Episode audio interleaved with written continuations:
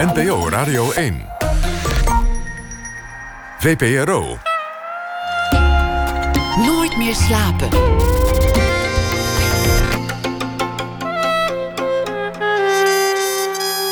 Met Pieter van der Wielen. Goedenacht en welkom bij Nooit meer slapen. De popmuziek vertraagt. Hij wordt steeds langzamer. Hits zijn nu trager dan 30 jaar geleden. Wie dat heeft uitgevonden en waarom dat dan zo is, dat hoort u allemaal na ene. Dan komt ook Marnix Peters op bezoek. Hij, uh, hij is schrijver en het is dat de Vlaamse literatuur al een enfant terrible had. Anders was hij het vast geworden. Hij heeft een nieuw boek.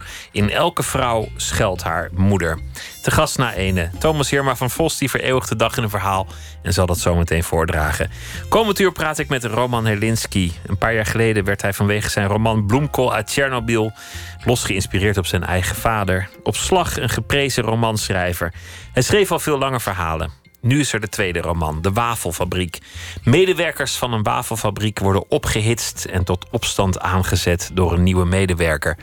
Maar is de man die zij achterna lopen nou een redder of een demagoog? Roman Nelinski werd geboren in 1983 in Nut in Limburg is dat.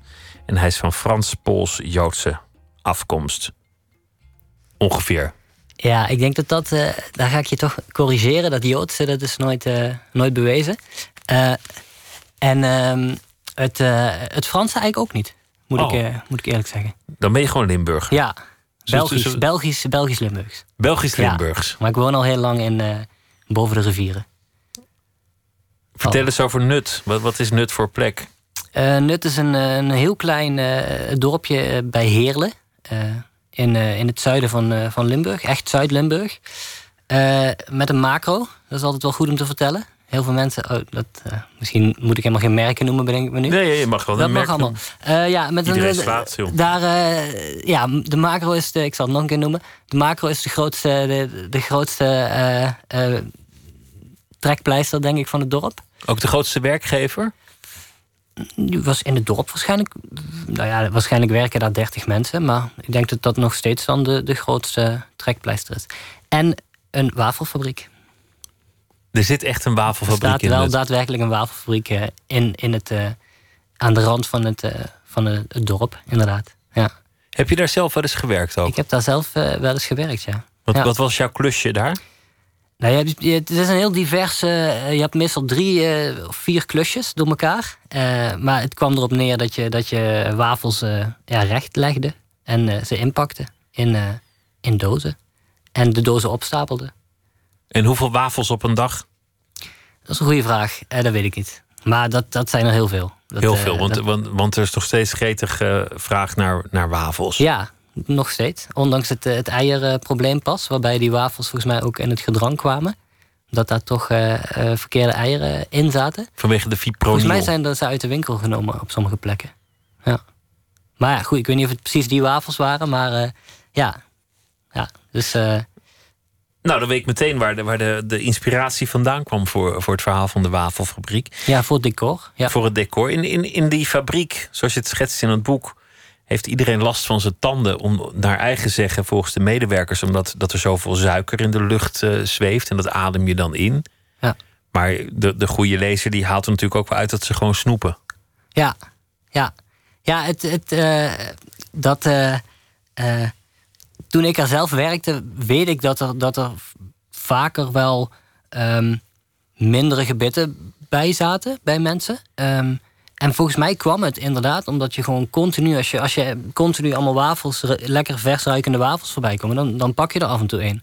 Als je in een chocoladefabriek werkt, dan, nou ja, dan, dan, dan neem je ook wel eens een stuk chocola. En dat moet je volgens mij dus niet doen. En in het boek doen de, sommige dames doen dat wel. En eh, op zeker moment eh, ontstaat het gerucht dat het, dat het komt door eh, dat hun slechtere tanden juist worden veroorzaakt omdat er suiker in de lucht zit. En dat gerucht wordt gevoed door eh, een man die in, in het verhaal eh, binnenstapt. Ik weet niet of we daar. eh, daar zullen we nog wel naartoe gaan. naar Ja, deze man. Vrij snel ook. Maar ik vind, ik vind het zo, ehm, zo, zo grappig als iemand in een wafelfabriek werkt, dat je dan nog trek in een wafel zou hebben. Hoe, hoe zat dat met jou? Want als, als je zoveel wafels rechtlegt, dan, dan, dan kun je toch op een zeker ogenblik die, die wafel ook niet eens meer als voedsel herkennen. Ja, ik, ik moet eerlijk zeggen dat ik niet. Het is natuurlijk de, de, het is heel losjes, eh, losjes gebaseerd op dat decor. ehm, ik weet dat ik zelf wel af en toe nog een wafel snoepte. Nou, het is toch lekker warm. Lekker, lekker eh, kleverig, warm. Het ruikt goed. Ja, nee. Dat, eh, maar ik kan me voorstellen als je dat twintig jaar werkt, dat je dat niet meer doet. Hoe was je eerste dag daar? Dacht je, ik ga hier dood? Of, of dacht je, nou ja, dit is eigenlijk wel een leuke baan? nee, ik, ik, ik merkte vrij snel dat ik het best wel lekker vind om eh, routinieuze handelingen eh, uit te voeren. Rustgevend. Ja, dan kan je nadenken en dan eh, je moet het natuurlijk even leren wat je moet doen. Maar dan kun je dat wel, kun je dat wel doortrekken, die lijn. En dan eh, ja, kan dat wel. Ik had daar niet zo heel veel moeite mee. Maar je, ze hadden ook wel vaker dat je dan dubbele diensten moest draaien. Dus dan draaide je van, van vijf uur, werden het, toen kwamen ze het, het vijfde uur vragen of je dan misschien nog vijf uur wilde. Dat heb ik nooit gedaan. Dat, eh, dat vond ik wel heel erg lang, tien uur. In het boek zijn er mensen die, die meteen wegrennen. Die, die het gewoon niet redden. En er wordt ook eigenlijk wel een beetje, een beetje ja, gebed van... nou, denk, wat denk je? Is het een blijvertje of, of is het er één die gaat? Ja, Maar als je eenmaal blijft, dan, dan, dan is het ook eh, mogelijk voor het leven. Ja, nou, wat ik, wat ik wilde met. met ik wilde een, een, een decor gebruiken om een verhaal te vertellen. En ik wilde een mooie afgesloten ruimte. Dat werd dus de wafelfabriek in dit geval. Waarin de mensen, bijna een soort harde kern mensen, eh, bij elkaar zit. Een soort proefopstelling voor een kleine samenleving. Ja, precies. Dat is eh, precies wat ik wilde. Ehm, de buitenwereld zit ook nauwelijks in de roman. Het gaat echt om de dynamiek van de, de dames, vooral die in de fabriek werken. Eh, dat heb ik heel erg willen neerzetten. En eh, ik wilde een, een, hechte familie ervan maken. Ze noemen elkaar ook soms familie. Dan zeggen ze: Goh, jongens, we zijn toch een soort familie. Laten we elkaar niet. eh, laten we geen ruzie maken. Het is echt een, een, een, hechte, een hechte groep. En dat vond ik. voor het verhaal was dat wel belangrijk. Er komt een nieuwe medewerker en, en die, ja, die, die leidt het protest. Er wordt iemand, een oudere medewerker ontslagen met een drankprobleem. En eh, ja, de anderen die vinden dat rottig. En hij zegt, ja, dat hoef je niet te pikken. We kunnen ook gaan staken. Ja. En van het een komt het ander. En eigenlijk zet hij ze aan tot een revolte. De wafelfabriek pikt het niet langer. Ze komen in opstand Ja. tegen hun eigen slechte gebitten. Tegen de directie die ze tekortschiet op allerlei manieren. En natuurlijk ook tegen dat, eh, dat ontslag daar vond ik het meteen heel interessant worden, omdat het, dat het voor mij ook een beetje model stond voor iets dat in de samenleving aan het gebeuren is. Ja, De demagogie. ja. Wat Was het ook een gedachte die, je- die je al had voor je ging schrijven, of, of kwam dat? Ja, ik, het- ik wilde liever eh, over zoiets schrijven dan, dan over per se een wafelfabriek. De, de wafelfabriek is echt een, een setting die ik heb gekozen om het. eh, ik heb ook wel onvrede over, over de, de, de, de, de samenleving, hoe we dat nu. eh, nou, hoe, zeg ik dat? Eh, over hoe we nu met z'n allen. ehm, hoe de samenleving loopt en, en hoe leiders optreden en, en hoe eh, eh, mensen misschien worden voorgelogen. En dat gebeurt best wel vaak en daar wilde ik wel iets mee doen. Dat was wel een, een soort onvrede die ik zelf had.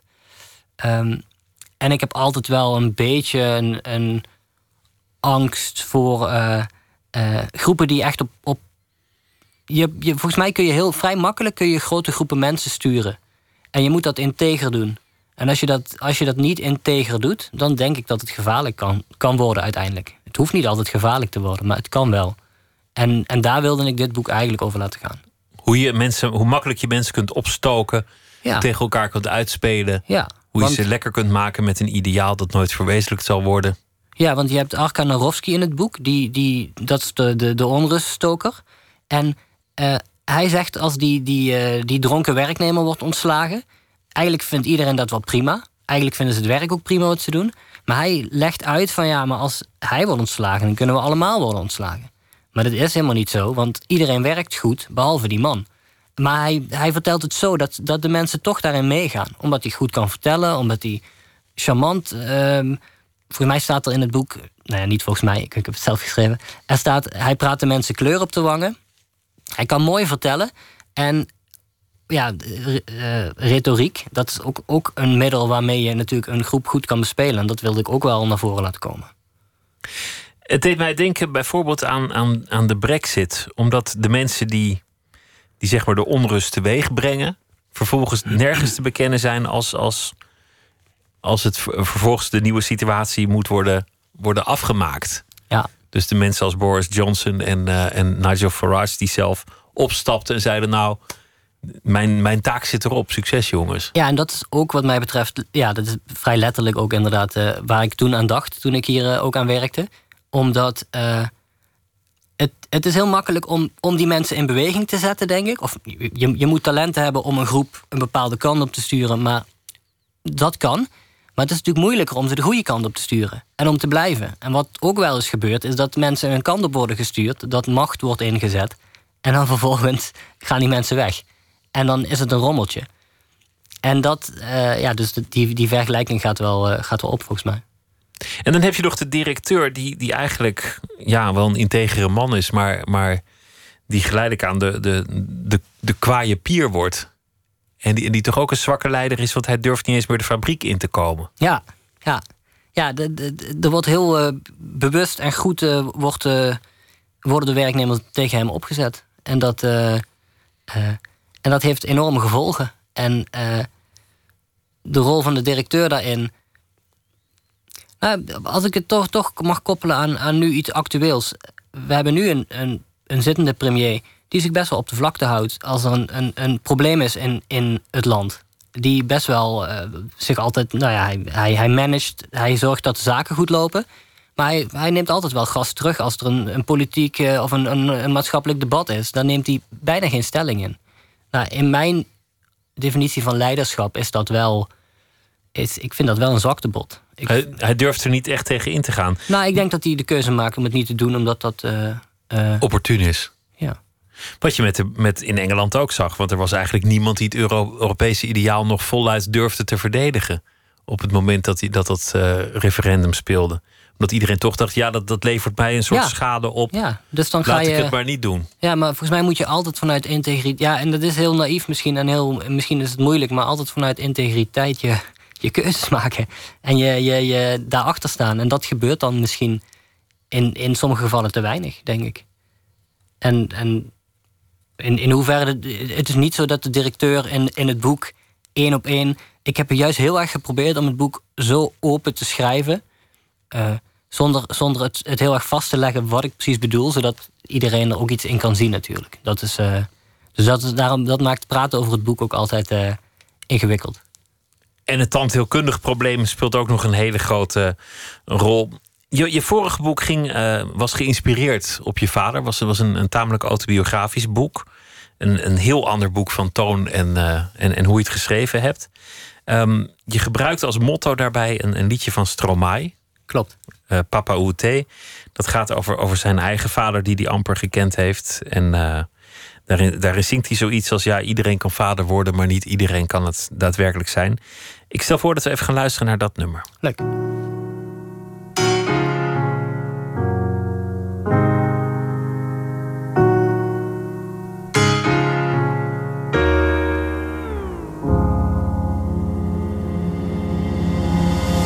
Dites-moi d'où il vient, enfin je saurai où je vais. Maman dit que lorsqu'on cherche bien, on finit toujours par trouver. Elle dit qu'il n'est jamais très loin, qu'il part très souvent travailler. Maman dit travailler c'est bien, bien mieux qu'être mal accompagné. Pas vrai, où est ton papa? Dis-moi où est ton papa Sans même devoir lui parler, il sait ce qui ne va pas. Ah sacré papa, dis-moi où es-tu caché? Ça doit faire au moins mille fois que j'ai compté mes doigts. Hey. Où t'es, papa, où t'es? Où t'es, papa, où t'es? Où t'es, papa,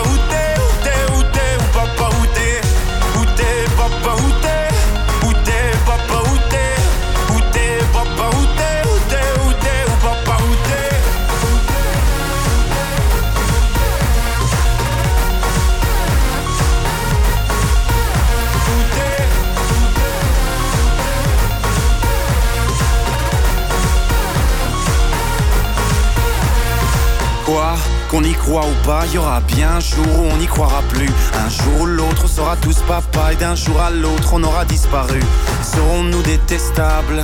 Serons-nous admirables? Des géniteurs ou des génies? Dites-nous qui donne naissance aux irresponsables Hein? Dites-nous qui monde sait comment on fait des bébés Mais personne sait comment on fait des papas. Monsieur, je sais tout, on aurait hérité, c'est ça. Faut le sucer de son pouce ou quoi? Dites-nous où c'est caché, ça doit Faire au moins mille fois qu'on a bouffé nos doigts. Eh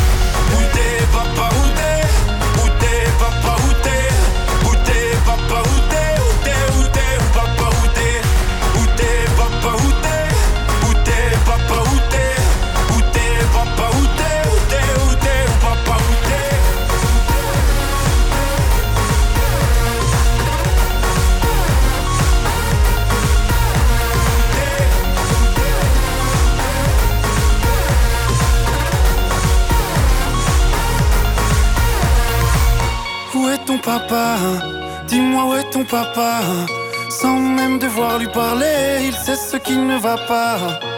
Oh sacré papa, dis-moi où es-tu caché? Ça doit faire au moins mille fois que j'ai compté mes doigts. Eh, où est ton papa Dis-moi où est ton papa Sans même devoir lui parler, il sait ce qui ne va pas. Ah sacré papa, dis-moi où es-tu caché Ça doit faire au moins mille fois que j'ai compté mes doigts. Eh, où t'es papa, où t'es? Où t'es papa, où t'es? Où t'es papa, où t'es? Où t'es, où t'es, papa, où t'es? Où t'es papa, où t'es?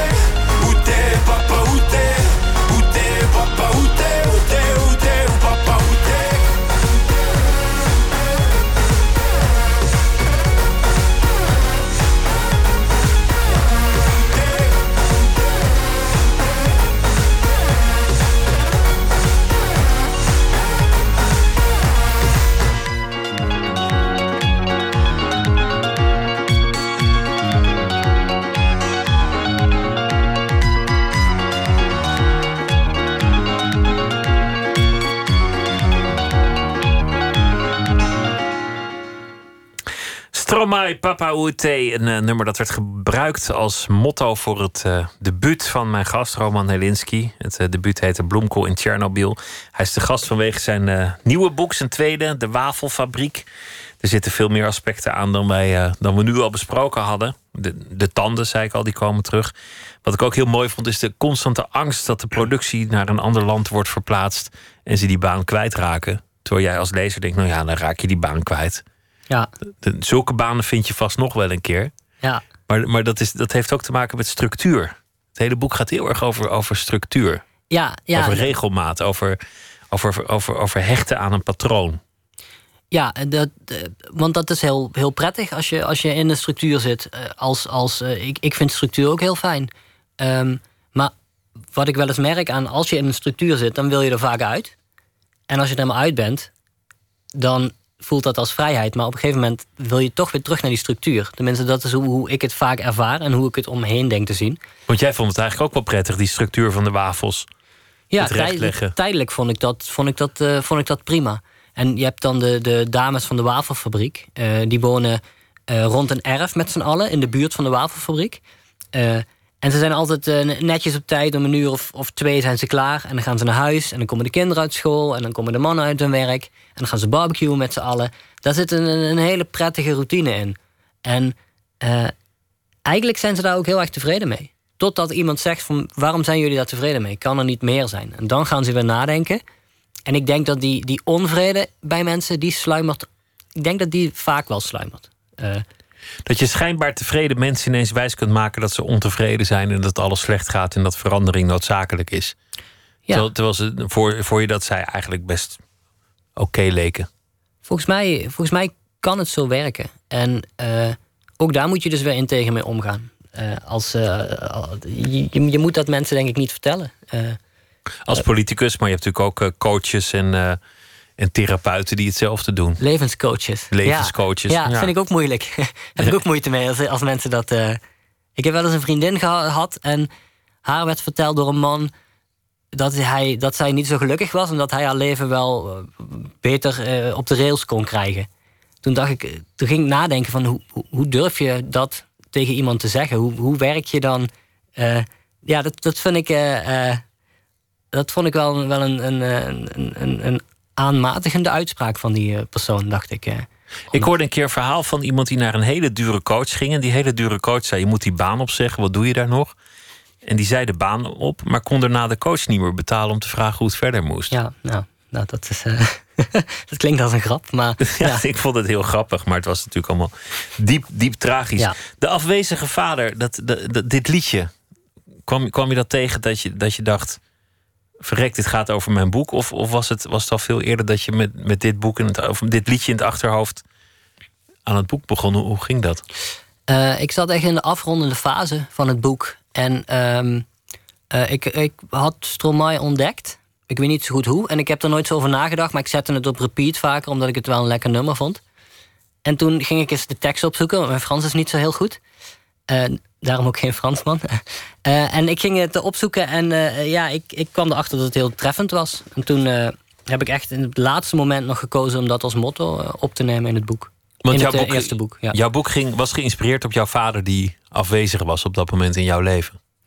Ehm, ja, toen ik het schreef, was het mijn eigen vader, om het daar nog kort over te hebben. eh, mijn eigen vader verdwee- was vaker wel weg. En ik heb dat in, dat in dat boek vond ik dat een erg mooi eh, thema, een afwezige vader. Dus ik heb zijn afwezigheid in het boek eh, nog, wat, nog wat langer, zijn, zijn, zijn afwezigheid gerekt. En en ehm, verdere landen heb ik hem naartoe gezonden in het boek, omdat dat die afwezigheid weer wat sterker maakt. Dus ja, nee, dat is het thema van het boek, ja, zeker. De, de vader die jij schetst is ehm, Pools van afkomst. En, en is een man die langzaamaan vastloopt in het gezinsleven, omdat hij zich heeft voorgenomen in dit bestaan om groots en meeslepend te leven. Ja, Hij, Ja. hij wil geen genoegen nemen met, met exact dat waar de wafelfabriek over gaat. Mensen die juist hechten aan de, aan de regelmaat. Mhm. De vader die jij schetst is een man die, die, die eigenlijk overweldigend wil zijn en overweldigend wil leven. ja. Veel reizen, veel op pad, veel ja misschien feesten, willen veel of moeten misschien ook wel. Een drang. Ja, moet, ja ik, sommige dingen gaan volgens mij automatisch. Die zoek je automatisch op. Eh, en dan, dan is het meer moeten dan willen, denk ik. Ik denk als je het wil, dan gebeurt het misschien niet. Maar als je het moet, dan, dan gaat het vanzelf. Als je niet anders kunt. Ja, ik denk dat dat gewoon dat, dat je. Met het geldt voor heel veel dingen, maar daar kom je gewoon niet onderuit. Ik denk dat hij niet. eh, eh, de vader in het boek. kon niet. kon denk ik niet, niet thuis blijven. Dat, eh, maar ik moet zeggen, eh, als ik nu over, over het, het boek praat. Ik heb het boek nu drie jaar geleden geschreven, natuurlijk. Ehm, toen kon ik heel goed vader en boek scheiden. Maar ik merk dat dat inmiddels weer moeilijker is, omdat het boek verder naar de achtergrond is verdwenen in mijn gedachten. Terwijl mijn vader natuurlijk altijd op de voorgrond zal staan in mijn gedachten. Dus daar zit nog wel een verschil. Ik merk als ik daarover praat dat, dat, eh, dat ik het door elkaar begin te halen. De, de, de fictie en de werkelijkheid. Ja, ik weet nog precies wat waar is en wat niet waar is. Maar als ik nu over het boek praat, dan ben ik sneller geneigd over mijn eigen vader te gaan praten. Laten we het dan over je eigen vader hebben. Wat wat was het voor man? Hoe zou je hem Ja, dat omschrijven? kan trouwens wel. Ehm, eh, dat was een, eh, een, een, eh, een hele lieve man. En een hele slimme man. En een hele moeilijke man. Waarin was hij moeilijk? In tevreden zijn. Eh, met, met wat hij had. En dat... eh, ja, en hij, hij, hij, hij, had het heel moeilijk om, eh, om gewoon te accepteren hoe het leven is. Altijd meer willen. Wat ik ook weer dus heel erg herken in die, in die structuren waar we het net over hadden. In de structuur zitten en meer willen. Ja, dat, dat, dat had hij ook, denk ik. Niet het genoegen nemen met het leven zoals het is. Met de dagelijkse routine. Met, met de verplichtingen. Ja, nee. Ja, vandaar heel veel reizen. Mijn, mijn, mijn, vader zocht ook wel mogelijkheden om te vertrekken. En die, dat was praktisch moeilijker, omdat reizen... eh, als je een vaste baan hebt, is dat gewoon moeilijk. Als je, als je eh, verre reizen wil maken, kost dat veel geld. Dus dat was ook moeilijk. Maar daar, daar bedacht mijn echte vader wel gewoon zijn eigen, zijn eigen manieren op. Dus hij... eh, ik weet dat toen wij 18 waren, werden... Ik heb drie eh, zussen, of twee zussen en een broertje. Eh, en toen wij 18, als een van ons 18 werd, dan mocht je een reis maken met, met vader. En dan mocht je zelf uitkiezen. Dus we hebben allemaal op mijn broertje na een mooie verre reis gemaakt. Dat is prachtig als kind, maar ik wist toen niet per se dat dat ook vooral voor hem heel prachtig was. Zoals je het nu vertelt, klinkt het eigenlijk als een, een geweldige vader. Ja. Eh, Terwijl, terwijl, terwijl in het boek las ik, las ik een vader die, die eigenlijk aan het vastlopen was en het niet wilde toegeven. Die eigenlijk in een, in een fantasie leefde. Ja, ja nee, dat, eh, eh, nou, dan gaan we, schakelen we terug naar het boek. Dat, dat is zo. Die, die vader is, is vooral, die reist vooral om te vluchten, inderdaad. Was dat niet zo met je eigen vader? Misschien ook wel. Ja, misschien ook wel. Nee, ook, ook dat ook wel. Maar goed, dat is zo'n. eh, ja, ja. Nou, ik zit te denken in hoeverre ik, eh, ik, ik daarover eh, heel veel zinvols kan zeggen nu. Ehm, en hoe belangrijk het is om dat nu te zeggen. Ik, ik, ik weet het eigenlijk niet. Je had dat boek geschreven en het, het, het werd eigenlijk door iedereen met, met ontzettend veel lof onthaald. En, en ook wel terecht. Maar toen leefde je vader nog. En toen kwam je in, in situaties als deze, waarin mensen over dat boek gingen praten. En, en natuurlijk ook op je eigen vader kwamen. En ik, ik herinner me een, een interview met Wim Brands. Ja. Die, die er zelf ook al niet meer is. En die, die, die zei van ja, je hebt een monument voor je afwezige vader opgericht of zoiets moois. Zei ja, die. dat zei hij wel mooi, ja. Ja, het was een, ja, ik heb een heel prettig interview met, eh, met eh, Wim gehad in de Boeken, het tv-programma. En ehm, het, het gekke, en daar, daar, eh, daar ga je naartoe. eh, het gekke daarin was dat, dat ik vertelde over mijn vader. ehm, ehm, ik weet dat, dat Wim het een mooi boek vond. En daarom stond ik hem ook wel toe om iets meer persoonlijker te worden. Dus we hadden het eigenlijk meer over mijn echte vader dan over ehm, de vader in het boek. Omdat ik wel voelde dat, dat Wim dat wel ook wel, wel, wel zocht in het gesprek. En ik, nou, dat vond ik oké. Eh, en als laatste vraagt Wim van eh, wanneer zie je je vader of, of ga je het nog lezen of zoiets? Of gaat hij het nog lezen? En toen zei ik, eh, ja, natuurlijk gaat hij het lezen. Maar uiteindelijk stierf mijn vader echt vijf dagen na dat interview eh, stierf hij. Ehm, toch nog vrij onverwacht. Ook al was hij wel al een tijdje onderweg in Afrika. En was hij best wel nou ja, redelijk ver, ver van ons verwijderd al.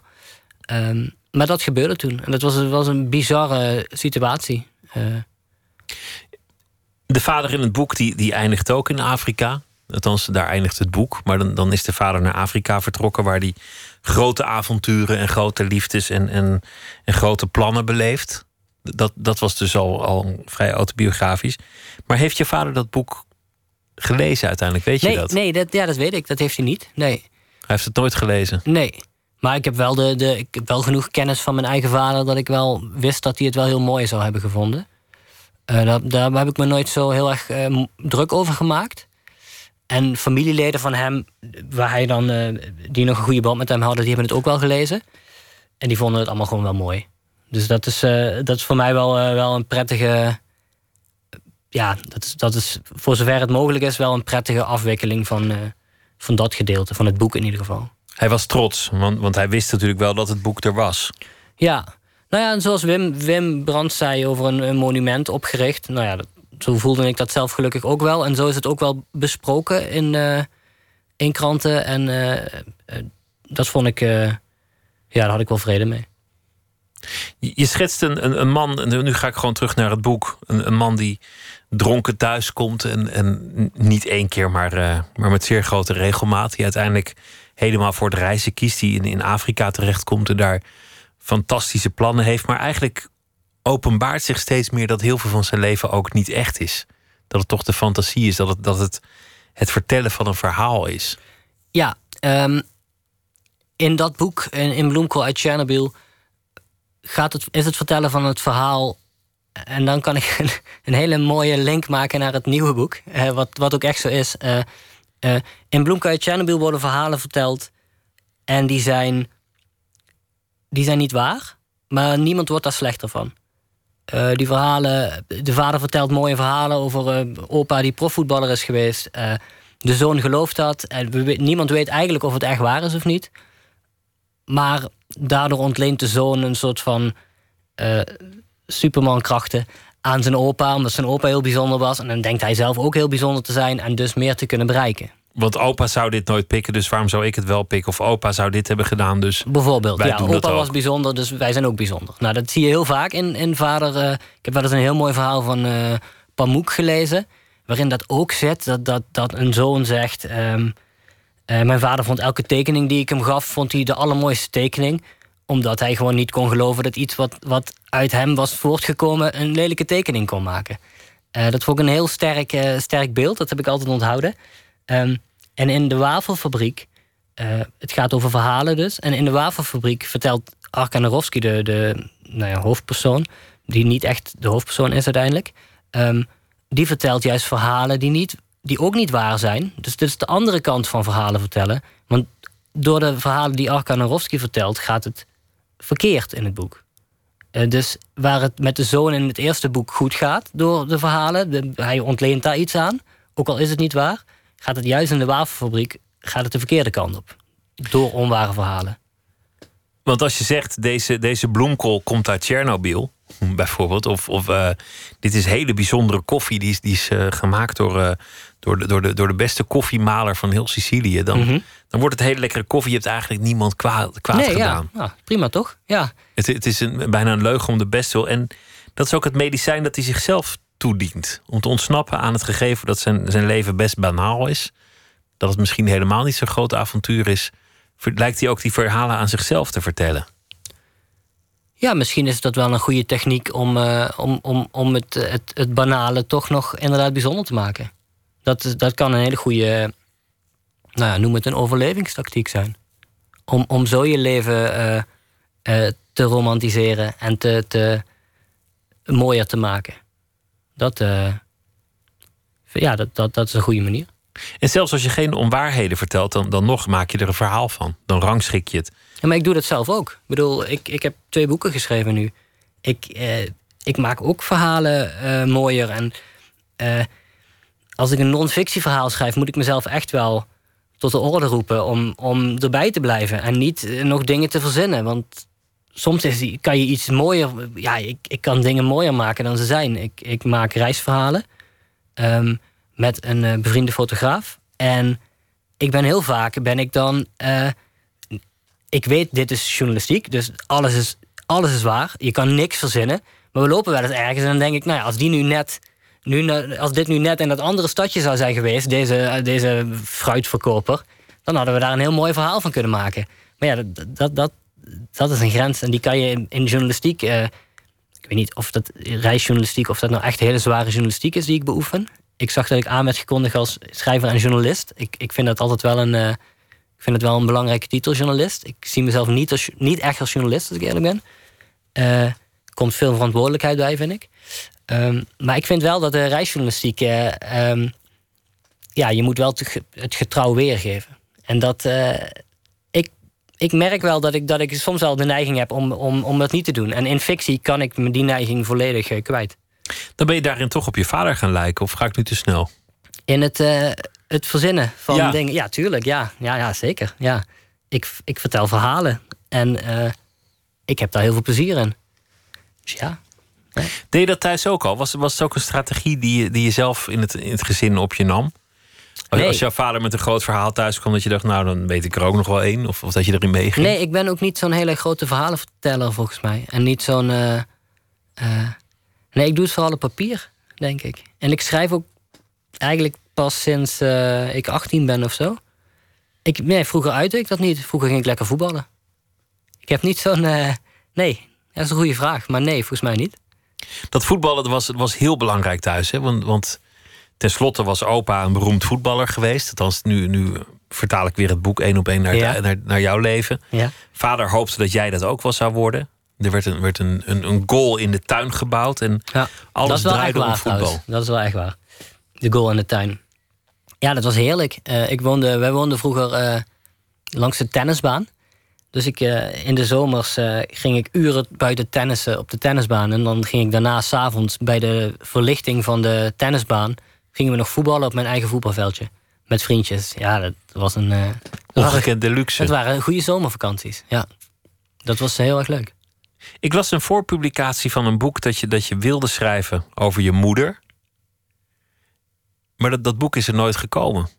Dan ben ik benieuwd wat je hebt gelezen. Je had, je had een kort verhaal gelezen, en, eh, ingeleverd bij een of ander literair tijdschrift. En, en ja? daar, daar stond bij: gaat nog een boek schrijven over zijn moeder.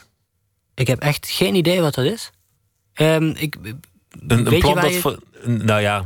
Ja, maar ik schrijf heel veel. En heel veel is ook echt wel echt, echt 100% verzonnen. Dus ik, ik heb wel eens iets ik weet het niet. Oh.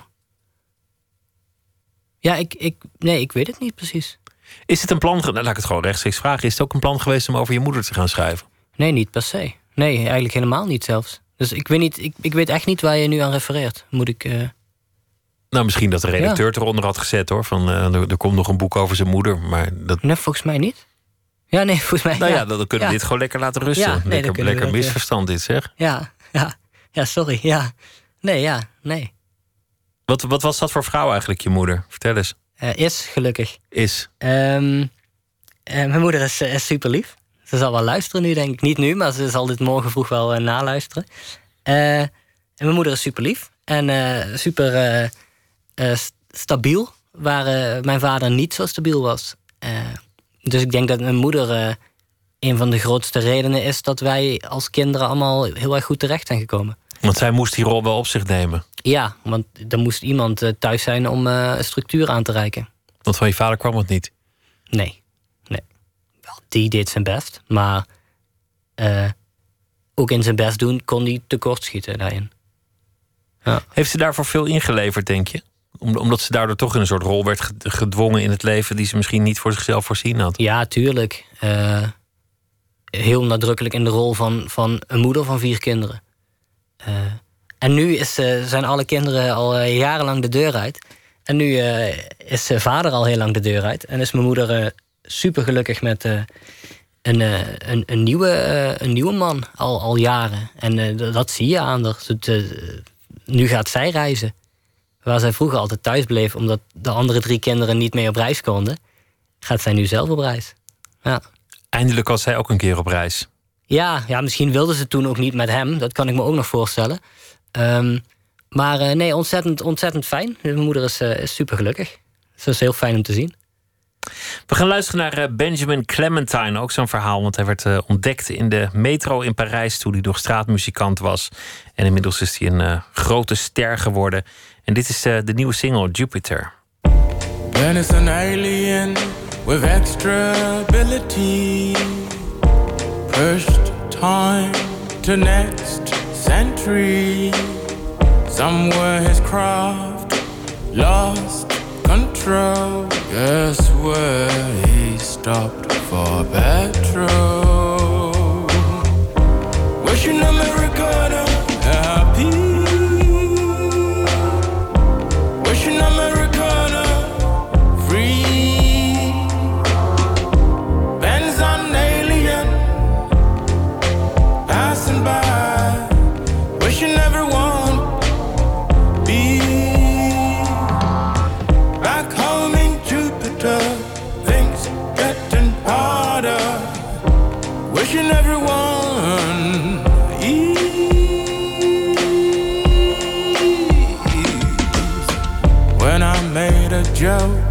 about shooting stars and spoke like a true bard, said, Don't play with songs. Music is not mocked as fear's toy, tear joys. Wishing Americana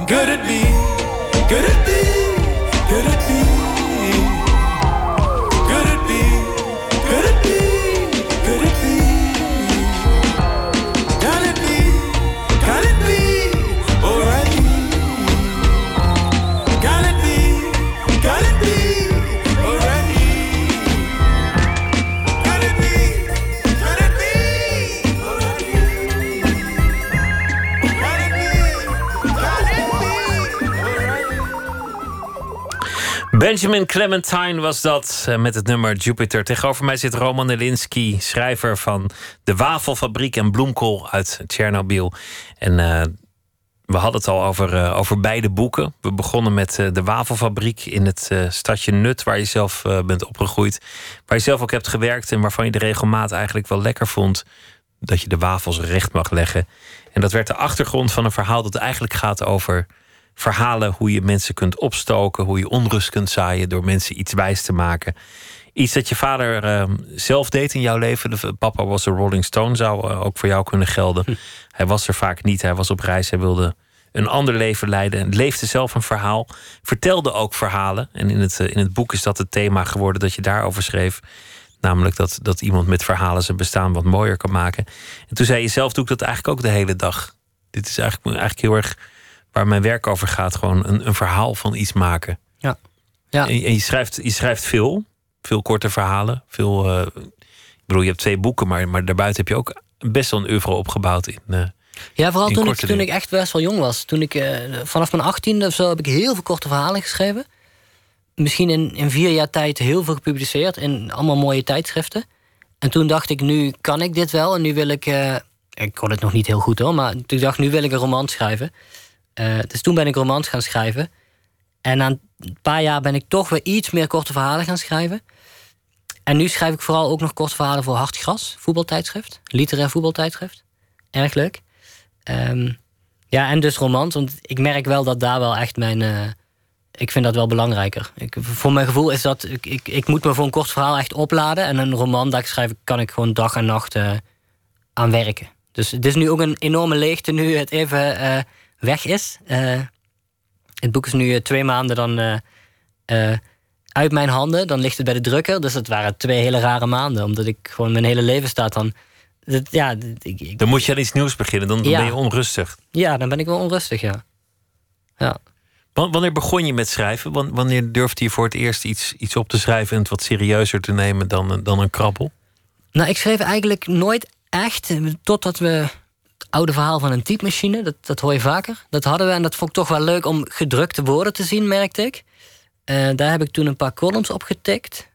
En die ging ik dan meteen ook opsturen. Want ik wilde wel niet echt investeren. Ik wilde wel meteen eh, resultaat zien.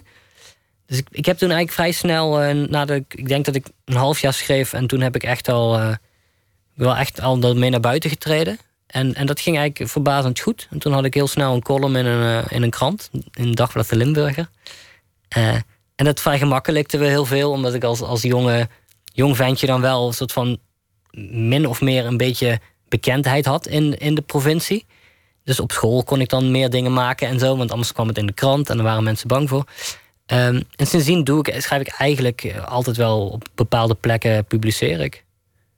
Waren mensen daar terecht bang voor? Zou, zou je dat doen als, als iemand je iets flikte, daar een column over schrijven?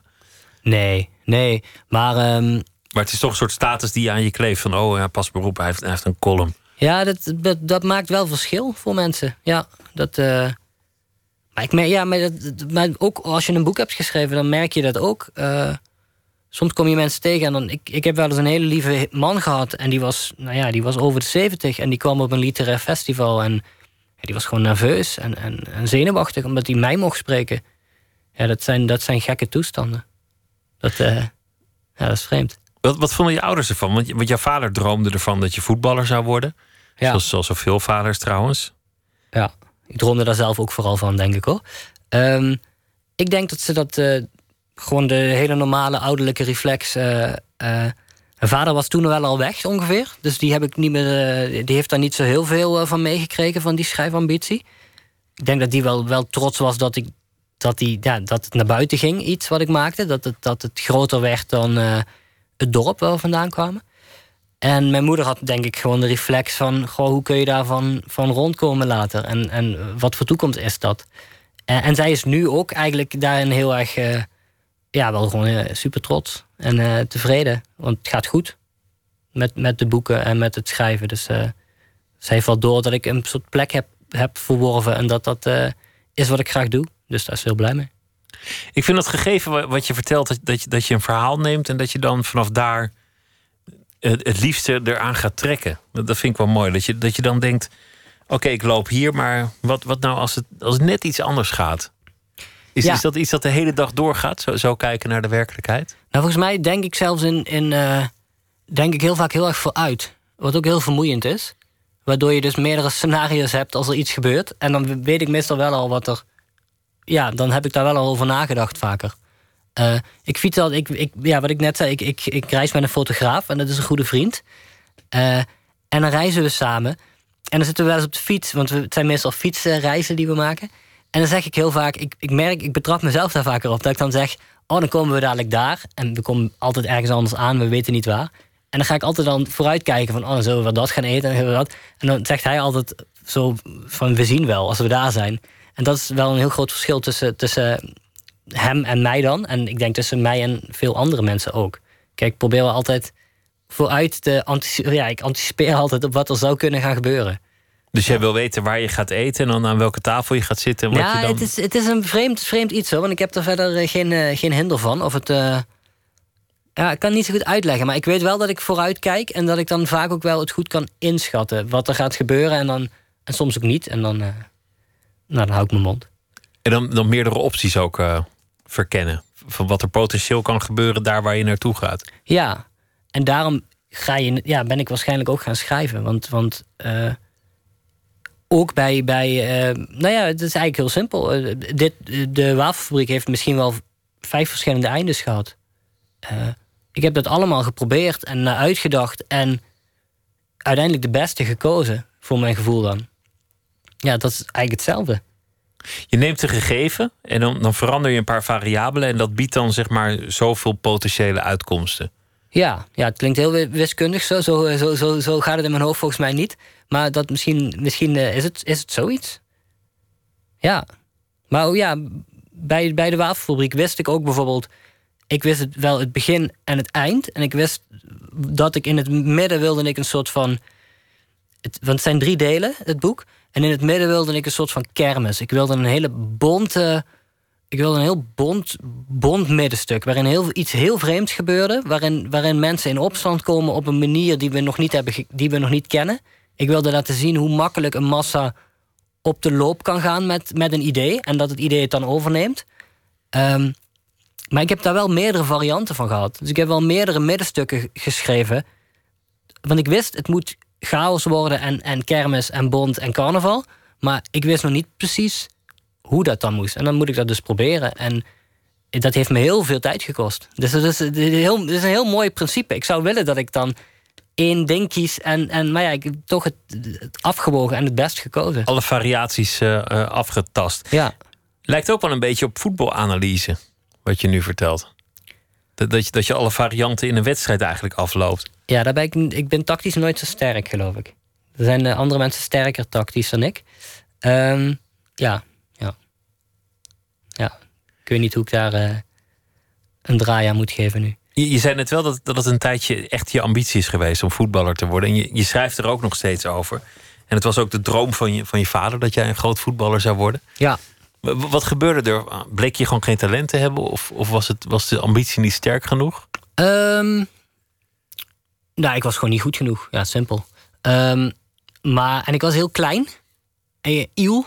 Ik denk dat ik echt heel weinig woog in vergelijking tot anderen. En ik had ook niet de, de, de onverbiddelijkheid die ik wel met schrijven heb. Eh, die had ik niet met, eh, met voetbal. Ik was wel gewoon aardig. En ik, ik voetbal nu nog af en toe en dat, eh, dat gaat goed. Soms en, eh, en, en soms niet. Maar wat bedoel je met die on, onverbiddelijkheid? Nou, ik, ik weet dat je altijd. Maar dit wordt het heel, heel voetbaltechnisch alsnog. Maar dat je, dat je. Je kan, zeg maar, als je de bal. Ik was spit. En dan je kan altijd in een rechte lijn naar de goal rennen. En ook al rennen mensen achter je en proberen ze je neer te halen. Maar ik ging meestal toch met een bochtje naar de goal. als er iemand kwam die mij wilde tackelen. En dat is wel dat onverbiddelijke wat je nodig hebt om gewoon. Ja, gewoon vol gaan voor wat je doet. En dat heb ik dus wel met schrijven. Maar dat had ik bijvoorbeeld niet met, met voetbal. Eh, Zonder reserves. Er is geen enkele andere ambitie in je leven. Er is niet een, een, een tweede plan of, of wat dan ook. Alles moet, als het erop aankomt, wijken. Want dit is wat je gewoon het allerliefste doet. ja. ja. En dat was met voetbal toch niet zo uiteindelijk. Nee. Nee, want ik, ik, ik heb van mijn achttiende tot mijn dertigste... ik debuteerde op mijn dertigste... ik heb twaalf jaar lang geschreven... en, en echt wel echt veel geschreven. Maar ook op eh, tijdstippen dat ik eigenlijk naar de universiteit moest... dat ik mijn, mijn, mijn bachelorscriptie moest schrijven. Dat heb ik redelijk aan de kant gezet steeds. Ik heb daar heel lang over gedaan... omdat ik dan opeens een novelle ging schrijven. En ik wist eigenlijk al dat ik die novelle niet ging uitgeven. Maar dat was gewoon oefening, meters maken... Eh, totdat het uiteindelijk goed genoeg was. En, eh, en dat was toen ik 30 was. Dus dat, dat zijn twaalf jaar waarin ik gewoon wel wist dat ik, wat ik wilde, welke kant ik op moest gaan, maar ik was er nog niet. Dat is best wel, best wel gek als je daarover nadenkt. Want het is best wel een tijd dat je ook in een leeftijd tussen je 25 en je 30ste zul je toch. Ja, moet je ook keuzes gaan maken voor later eigenlijk. Maar ik ben altijd eh, redelijk eh, rechtdoor blijven gaan daarin. Daarin dus wel. Ik vind het wel mooi, omdat dat je dan gewoon weet wat je wil. Dan, Ja, dan, dus dan mag- voelt, het, voelt het ook niet als een keuze of een opoffering of oh, ik moet nog schrijven. Het is gewoon een drang die, die je hebt die sterker is dan alles. Ja, ja dat, mensen noemen dat altijd een groot geluk. Eh, als ik met ze spreek, dan eh, zeggen ze van je hebt geluk dat je dat zo zeker weet. Misschien is het zo. En hoe vind je dan dit moment dat je met dat boek de buitenwereld in moet? Dat, dat je dan eerst heb je het ingeleverd, dan ligt het bij de drukker, dan ben jij een beetje ontheemd. Mhm. En dan komt het uit die drukker met, met een mooi kafje, met een wafeltje erop. En dan, dan moet je erover gaan vertellen. Dan, dan is het niet meer van jou. gaan anderen ermee aan de haal. Ja, ik vind dat, bedoel, ik ben dan ook wel zo dat als ik drie jaar aan iets werk, ik heb hier nou, drieënhalf jaar aan gewerkt, dan, en ik laat het los, ja, dan ben ik ook wel vol zelfvertrouwen dat het goed genoeg is om, om boven te komen drijven. Uh, maar dat, weet, dat heb ik niet in de hand. Dus dat is uh, afwachten, is dat. Ja, ja. wel een spannend moment. Uh, ja, dat is zeker spannend, ja. En dat is, ja, nee, dat is zeker spannend. Je vorige boek, daar, daar gebeurde nog iets wonderlijks mee. Want het werd, het werd door de recensenten de hemel ingeprezen.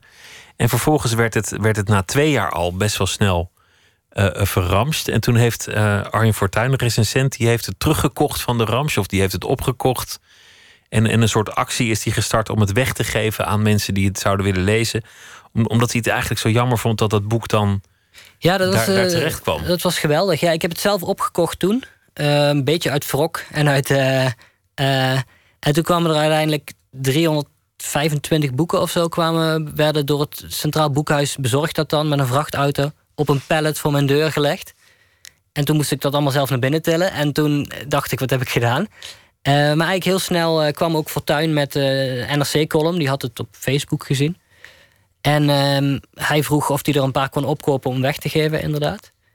En uiteindelijk bleken er 70 mensen wilden dat boek graag hebben. En toen heeft hij er 70 opgekocht. En via de NRC-post of zo is dat verstuurd. En dat was, ja, dat was fantastisch. Het was een hele mooie mooie geste.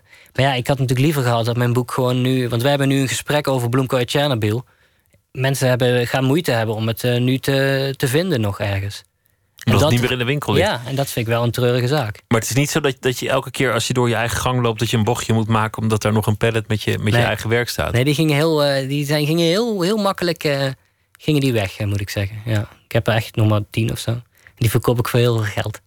Ja. Goed om te horen. Ik hoop ja. dat dit boek mooi wordt ontvangen. En ik hoop ook dat het, dat het goed zal verkopen.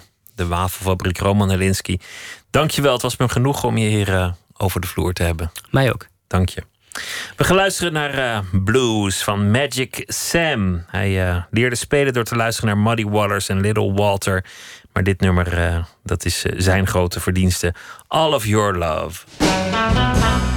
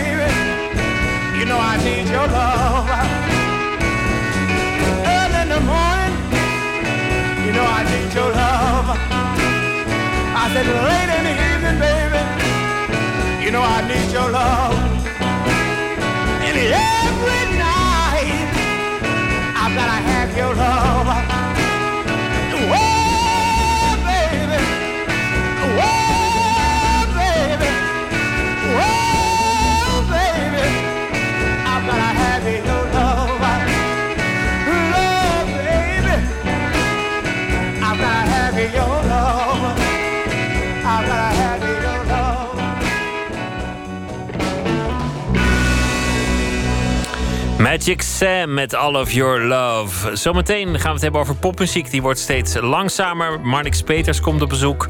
Vlaams schrijver en Thomas Heerma van Vos heeft een verhaal gemaakt bij de voorbije dag. Twitter, het VPRO NMS en we zitten ook op Facebook. En eh, zometeen meer uit de wereld van de cultuur.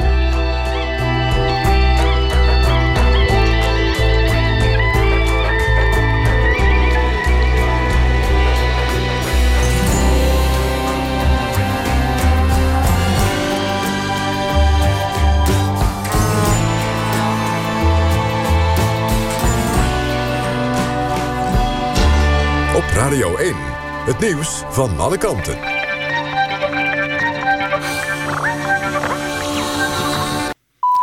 Eén uur, Ewout de Jong met het NOS-journaal. Het Caribisch gebied krijgt na de verwoestende orkaan Irma... nu te maken met José. Die is inmiddels aangegroeid tot een orkaan van de derde categorie... met windsnelheden tot 195 km per uur. De verwachting is dat José nog verder in kracht zal toenemen.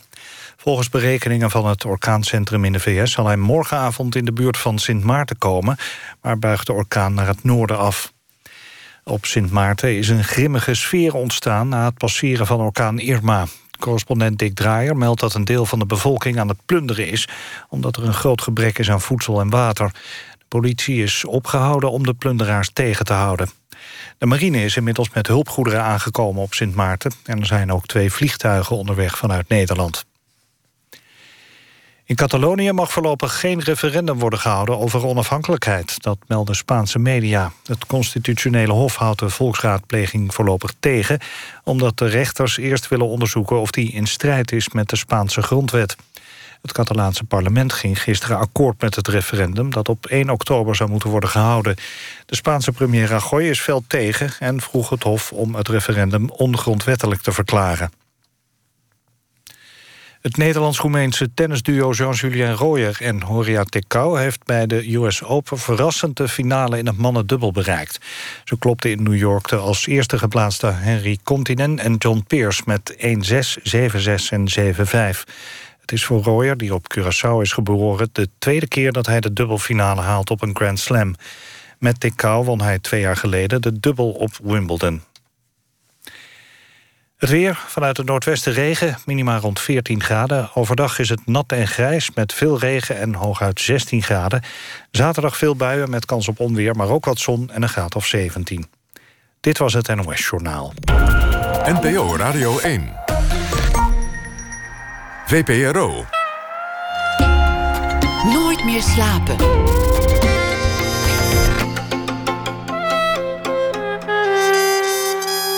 Met Pieter van der Wielen. In elke vrouw schuilt haar moeder is de titel van de nieuwe roman van schrijver Marnix Peters. De Vlaming die is hier zometeen uh, te gast. Popmuziek wordt steeds langzamer. Vergeleken met vroeger zijn de hits gemiddeld 23 beats per minuut trager. Hoe meet je dat eigenlijk en wat zegt dat over onze tijd? Thomas Heerma van Vos die heeft een verhaal gemaakt bij de dag die achter ons ligt. Maar eerst uh, gaan we het hebben over wat opviel in de wereld van de cultuur.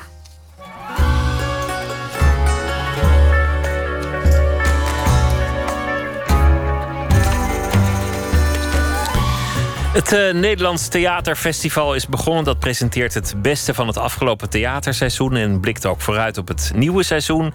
En uh, de aftrap vond ook plaats met een redenvoering gehouden door theaterschrijver Lot Vekemans.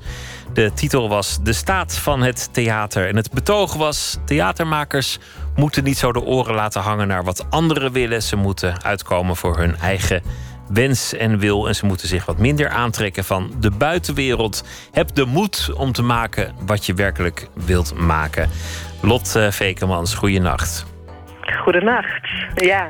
Hebben de theatermakers op dit moment een gebrek aan moed? Um, nou, ik wou het niet alleen tot de theatermakers beperken... maar ik denk wel dat het vak van theatermaker uh, zonder moed uh, niet veel voorstelt. En ik denk dat je met heel veel uh, andere plekken misschien er nog een beetje mee wegkomt... maar in het theater toch niet, denk ik. Minder aantrekken van de buitenwereld was ja. het betoog. Dan vat ik het heel kort samen. Ja, dat klopt. Was het, was het een, een, een ergernis? Zag je dat ze het juist wel te veel deden? Nou, mijn mijn uh, angst eigenlijk meer, of uh, ja, mijn zorg, dat, was, dat is het toch wel, is, is niet zozeer... Uh, ik zeg altijd no blame, no shame. Weet je wel, ik snap heus wel waarom we staan waar we nu staan en, en waarom we daar gekomen zijn. Maar mijn, mijn zorg is wel dat we langzaam, uh, zonder dat we het eigenlijk zelf in de gaten hebben, aan het verglijden zijn. Naar steeds meer eigenlijk kijken wat er van ons gevraagd wordt. In plaats van dat je nadenkt van wat wil ik eigenlijk precies? Wat, wat wil ik brengen? En um, dat, uh, die zorg uh, is, is voor mij het startpunt geweest om dit verhaal te schrijven. En, en, dat, en dat is dus wat ik vanavond gedeeld heb. Is natuurlijk ook wel begrijpelijk, hè? Want uh, er werd gezegd van ze staan met de rug naar het publiek en met de hand naar Den Haag. Wat, wat volgens mij gewoon een belediging was. Maar er wordt ook ja. gezegd: het moet maatschappelijk relevant. Het ja. moet verjongend, vernieuwend. Het moet ja. inclusief, multicultureel. Nou, noem het maar op. Er worden nogal wat vragen gesteld. Nou, en het valt mij gewoon op dat, dat dat vooral geroepen wordt door mensen die nooit naar het theater gaan. Ook nog eens, dus, dus wel eisen ja. stellen, maar dan niet in de zaal zitten. Ja, en, en, en, dat is, en dat is wel tekenend voor een soort klimaat... wat meer te, meer te maken heeft met, uh, met hoe, er, hoe er gekeken wordt... Dan, dan wat er werkelijk aan de hand is.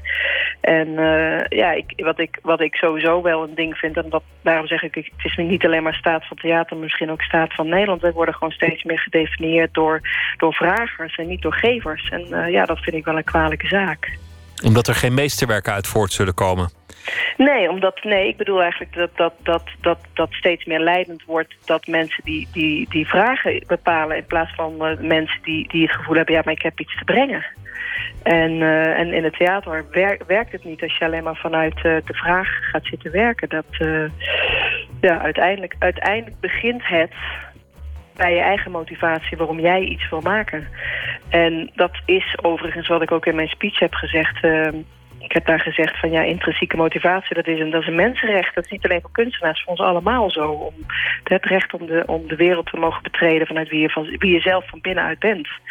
En dat, uh, en dat is wel iets wat in ieder geval in het theater uh, uh, mensen het gevoel hebben dat dat eigenlijk niet meer mag. Maar dan komt, ja, dan komt de Raad van de Cultuur met een rapport. En, en die gaat dan afvinken ja. of je aan allerlei regeltjes hebt gehouden. Ja. Dus, dus ik, kan me, ik kan me wel heel goed voorstellen dat, dat er een soort huiver is om, om dat urgente stuk dat, dat recht uit het hart komt ook echt te maken. Nou, dat is, dat is ook precies uh, waarom je mensen nu een hart onder de riem moet steken. Het is echt van, van belang dat je nu hoort uh, dat, dat dat wel essentieel is. En uh, ja, de, de, de reacties die ik dan nadien heb gekregen... ik heb zoveel gehoord, dit was gewoon precies wat ik nodig had om te horen. En het is zo goed dat het eindelijk eens gezegd wordt op deze plek. En uh, jonge makers die ook zeiden van ja, ik word daar ook ontzettend door gesteund. Die, die zijn natuurlijk helemaal voor een appel en een ei vaak bezig. Om, om wel gewoon door te gaan. Kijk, want ik zeg niet alleen maar van... van uh, mijn, mijn oproep is eigenlijk toon moed om te doen wat je te doen hebt. Maar dat kan alleen maar ook als je op de juiste plek staat. En ik denk dat heel veel mensen... ja, die staan helemaal niet op de juiste plek. Dus, dus daar begint het mee. Klopt het wel wat ik aan het doen ben überhaupt? En als dat wel klopt, uh, ja, dan heb je wel wat moed nodig om, uh, om daar te blijven staan en je ding te doen. En dat is wel wat ik, uh, ja, waar, ik, waar ik de oproep om daar ook weer naartoe te gaan. En eigenlijk zoals je zegt, de, de, ook lak te hebben aan die regeltjes, die formats en die eisen. Nou, dan zien we wel weer wat er gebeurt. meer autonomie, zoals het in, in het buitenland wel vaak Ja, is. kijk, in het buitenland. Ik werk natuurlijk veel in het buitenland. En ja, vooral in Duitsland ben ik ongelooflijk populair. En ja, daar merk je gewoon dat... Daar, daar wordt juist van de kunst verwacht dat ze niks aantrekken van eh, wat, er, wat er gevraagd wordt. En daar wordt juist van hun verwacht dat ze eh, met een andere boodschap komen. En daar is een enorme verbondenheid tussen, tussen de plaatselijke politiek en de stadstheaters. Het zijn ook echt stadstheaters, het theater van de stad. En, eh, en dat, is, dat, is, ja, dat, is, dat, dat, dat is een enorme verademing als je in zo'n klimaat mag werken. Een hartekreet, maar ook een hart onder de riem aan het begin van het Nederlands Theaterfestival. Ja, Dankjewel, Lot Vekemans. En ik, ik hoop dat eh, mensen zullen luisteren. Goeienacht. Oké, fijne avond. Bye bye. Jackie Shane was een uh, soulzangeres en dit was uit 1962, Any Other Way.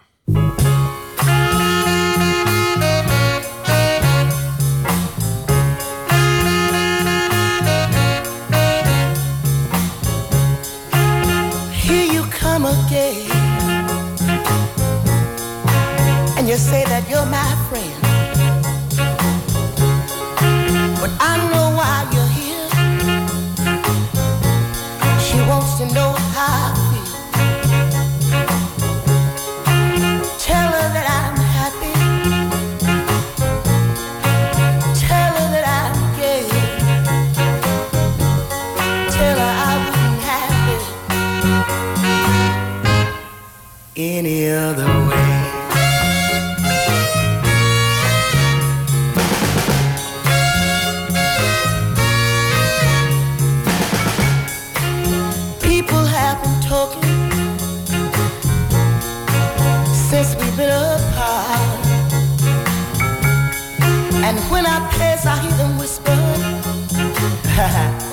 There he goes with a broken heart.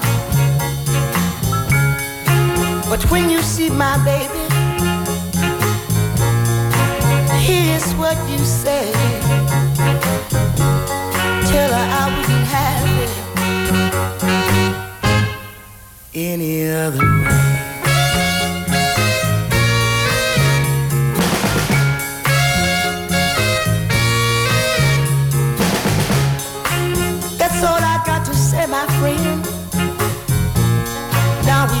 Say goodbye. I think you'd better go right now, or you might see me cry. But when you see my baby, this is what you say. Tell her I wouldn't have it any other way.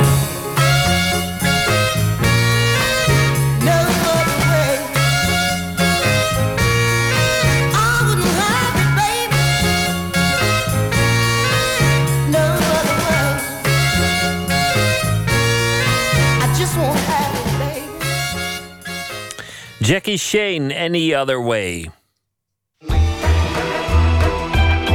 Nooit meer slapen. Popmuziek wordt steeds langzamer, althans dat wordt beweerd in het eh, muziekblad Rolling Stone. Liedjes uit de top 40 zijn in vijf jaar tijd 23 beats per minuut trager geworden. Wat is er aan de hand? Wordt de jeugd soms slomer? Of zijn de hitschrijvers minder gelukkig? Verslaggever Jan-Paul de Bond zoekt het uit. Dit is 113 beats per minute. Oftewel 113 tellen per minuut.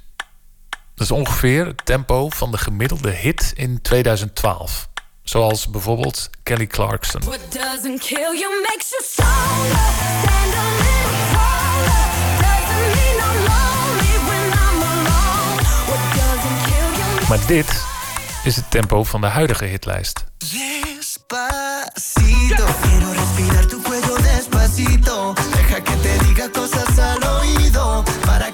Kan je dat zo stellen? Nou, eigenlijk niet natuurlijk. Maar er bestaat een app waarmee je het gemiddelde tempo kan meten van de 25 grootste hits uit een jaar. Dat kan je dan vergelijken met de top 25 van pakweg vijf jaar geleden. En wat blijkt dan? Het gemiddelde tempo is gezakt met 23 bpm. Per minuut krijgen we 23 minder tellen voor ons geld. Maar waar ligt dat aan? Laten we gewoon eens beginnen bij de plaatselijke platenzaak. En bij mijn platenzaak werkt Paul van het Veer. Paul, wat zijn tegenwoordig de hits eigenlijk? Nou, die Despacito-track, eh, die is eh, de hele zomer natuurlijk eh, overal. En ja, veel, veel hip-hop, Lil Kleine, Ronnie Flex, dat soort jongens... die hebben toch wel behoorlijk hun best gedaan deze zomer. Paul verkoopt niet alleen muziek, hij draait zelf ook. Hij organiseert clubavonden. En hij weet meer, vooral van hip-hop, dan hij zelf wil toegeven. Klopt er iets van die stelling dat het allemaal trager is geworden? het lijkt er wel een beetje op. Ja, ik heb, eh, het is gemeten, dus dat, eh, nou, er zal wel een kern van waarheid in zitten. Ja, mij lijkt het ook wel dat het over het algemeen allemaal net iets eh, rustiger is. En, en hip-hop tempo is toch wel leidend eh, eh, vandaag de dag als het gaat om, om, popmuziek. Waar komen toch de meeste invloeden vandaan. Ook uit een beetje de deep house achtergrond. En alle hits ja, zijn eigenlijk gemodelleerd naar één formule. En ja, dat is de hip-hop formule. En de modernere, de, de, de populairdere hip-hop van het moment is ook wel wat trager dan dat die geweest is. Dat is ook een belangrijke oorzaak die wordt genoemd in het Rolling Stone artikel. De toenemende invloed van hip-hop, waardoor pop trager is geworden. Maar, zegt Paul, hip-hop zelf is dus ook nog eens langzamer geworden. En dat is niet iets van de afgelopen vijf jaar. Nou, ik denk dat het eigenlijk al wel langer gaande is. In ieder geval als je kijkt naar de invloed van hip-hop eh, als uitgangspunt. Ja, dat is eigenlijk al wel 15 jaar minimaal aan de gang dat hip-hop trager wordt. Dat de, de zuidelijke Amerikaanse eh, hip-hop heerst in Amerika. En eigenlijk het, in het hele muzikale klimaat. En eh, ja, dat wordt beetje bij beetje opgepikt door de moderne producers. eh, de producers die ook produceren voor de grote namen als Rihanna of Katy Perry of Justin Bieber. En ja, die, die pikken toch wel heel veel invloeden daaruit vandaan. En uit dancehall en Latijnse ritmes. Zeg ik, een soort, soort smeltkroes daarvan eh, geworden. En eigenlijk zijn alle hits van nu komen eigenlijk uit die start van die stroming destijds in, in Atlanta, eh, Houston. En dan heb je het over 15 jaar geleden al. Ja, die trend is daar al heel lang aan de gang. Het zit hem dus bij de producers die sterk zijn beïnvloed door hip-hop. Ik spreek met Boeboe. Dat is de artiestennaam van Mosja von Grumkov. Hij maakte jarenlang in zijn eentje hip-hop, totdat hij Linde Schöne leerde kennen. Als een storm kwam je binnen. Als een storm was je los. Maar elke storm gaat ooit liggen. Inmiddels zijn Linde Schöne en Mosja, behalve geliefden, ook een succesvolle Nederlandse act geworden. Ik spreek Mosja op hun slaapkamer, achter de laptop. Ik werk eigenlijk het liefst op koptelefoon. En vaak zit ik zelfs gewoon op bed, koptelefoon op. Dat vind ik gewoon het lekkerst. Dan ben ik helemaal in mijn eigen wereld. Dus hier gebeurt het meeste. Gewoon alle beats maak ik hier. Want als jij schrijft, wat bepaalt voor jou eh, het tempo van een, van een track? Oeh, ik denk dat dat vrij impulsief is. Ik heb niet een vaste werkwijze. En ik denk, als ik heel eerlijk ben, dat ik wel het baseer misschien op bepaalde clichés. Dat ik dat als ik. Want meestal als ik een nummer maak. Dan eh, heb ik iets van een gedachte in mijn hoofd in de trant van... oh, dit wordt Motown-achtig of dit wordt housey. En dan heb ik eigenlijk al vrij snel een getal in mijn hoofd... wat dat dan ongeveer hoort te zijn. En daar wordt dan vaak gedurende het schrijven van het nummer... wordt daar misschien nog maximaal 5 bpm aan gesleuteld, omhoog of omlaag. Want ben je zelf trager gaan schrijven? Nee, juist, eh, juist sneller voor mijn gevoel. Als ik het puur op getallen baseer, is, is mijn BPM juist omhoog gegaan. Vroeger was ik, zat ik heel erg vast in van oké, ik maak hip-hop en dan is het 90 BPM. Of 100 BPM vond ik al snel, zeg maar. Bij 100 BPM had ik al zoiets van oeh, dit wordt wel snel. Maar ik moet, daar soort van, ik moet ook zeggen dat dat een moeilijke vergelijking is, omdat ik altijd heel erg veel genres heb gemaakt. Ik heb altijd heel bewust overal mijn vingers aan willen branden.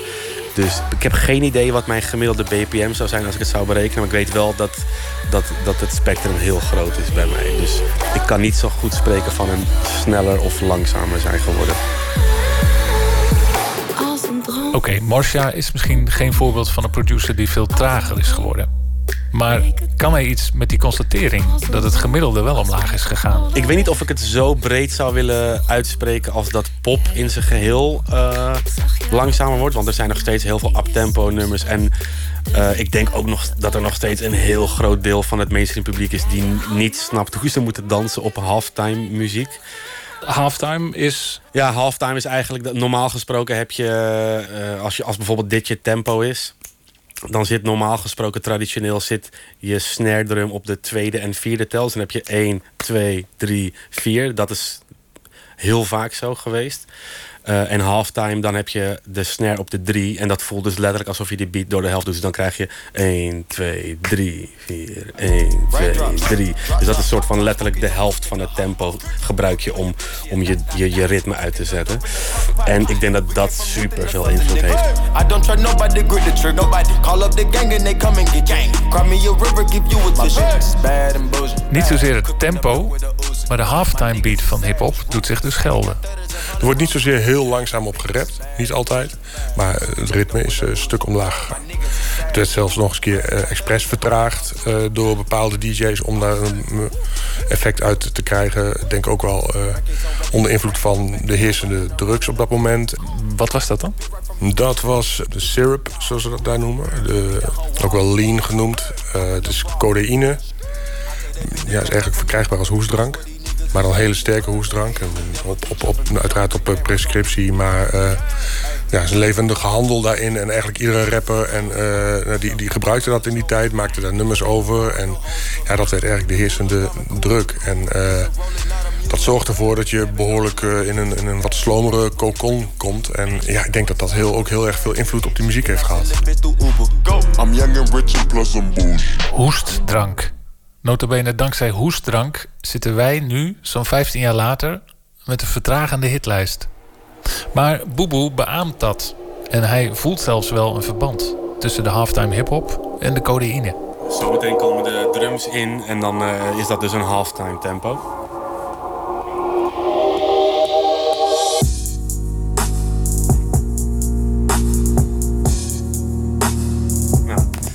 En dan kan ik eigenlijk met letterlijk alleen de kick en de snare... kan je eh, dat hele gevoel dus veranderen. Ik ga de snare op de tweede en vierde tel zetten... in plaats van alleen op de derde.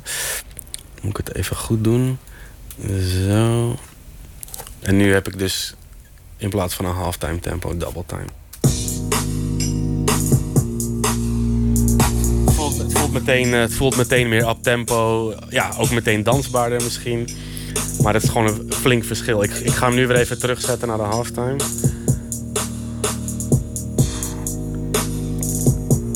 Het, voor mijn gevoel, eh, daarom vind ik het ook wel grappig dat die, dat die, die hoestsiroop, dat ze dat lean noemen. Want los van die eh, drugscontext heb ik ook altijd bij een halftime beat het gevoel dat je er een beetje in moet leunen. Het voelt echt als, als een soort van achterbank van een auto waar je echt in moet gaan hangen. Terwijl een traditionele double time beat, die dwingt, die dwingt jou meer om te dansen. Een soort van die is meer in je face. Dat is gewoon meer hats, hats, hats, let's go. En bij zo'n halftime beat heb ik altijd echt zo'n gevoel van hier moet je echt inleunen. Alsof het echt een keuze is of zo. Van, van ik wil hier in meehangen, zeg maar.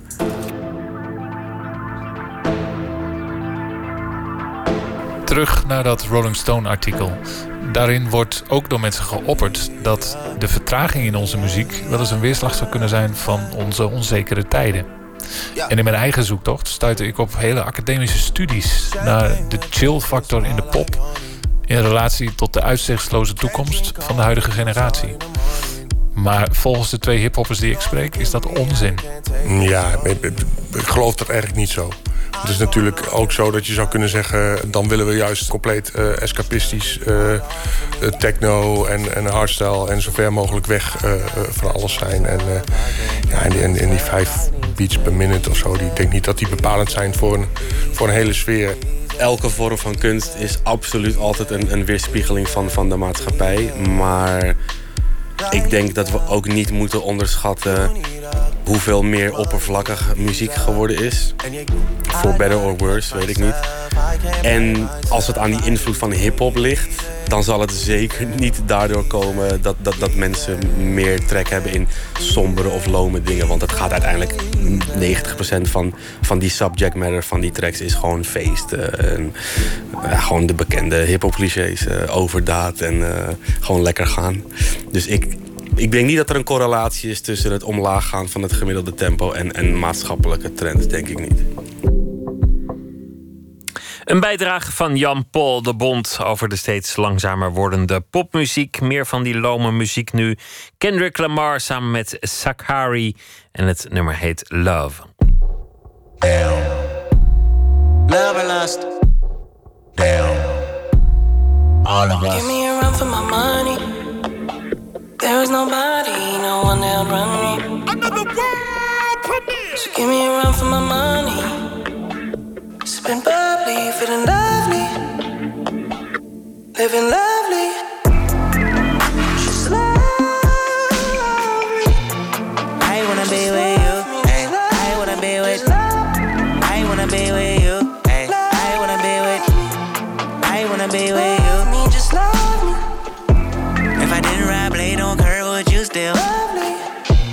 If I'm in my mind at work, would you still? love me? Keep it a hundred, I'd rather you trust me than to. love me. Keep it a whole one, don't got you, I got nothing. Hey, I got something. Hold up, we gon' function. Ay, no assumption. Ay, Feeling like Tyson with it. Knock it out twice, I'm with it. Only for the night, I'm kidding. Only for life, yeah, only for life, yeah, only for life, let's get it. Hit that shoulder lean. I know it coming over me. Backstroke overseas. I know what you need. Already on 10, all money come in. All feeling go out, this feeling don't drought, this party won't end. If I didn't ride blade on curve, would you still? If I'm in my mind at work, would you still? Keep it a hundred, I'd rather you trust me than to. Keep it a whole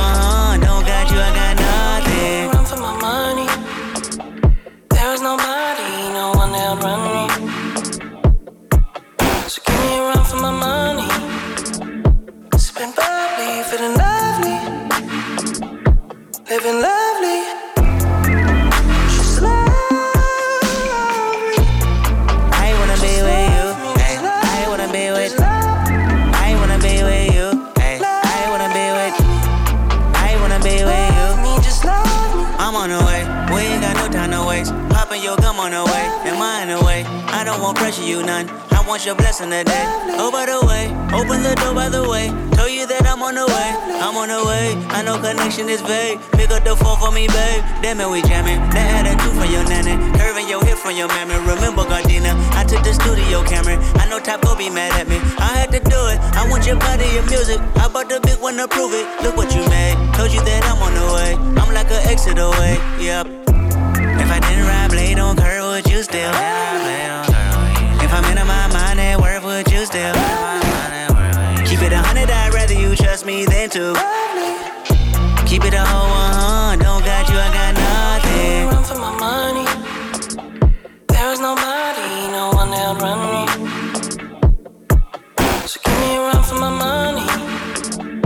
Sipping bubbly, feeling lovely. Living lovely.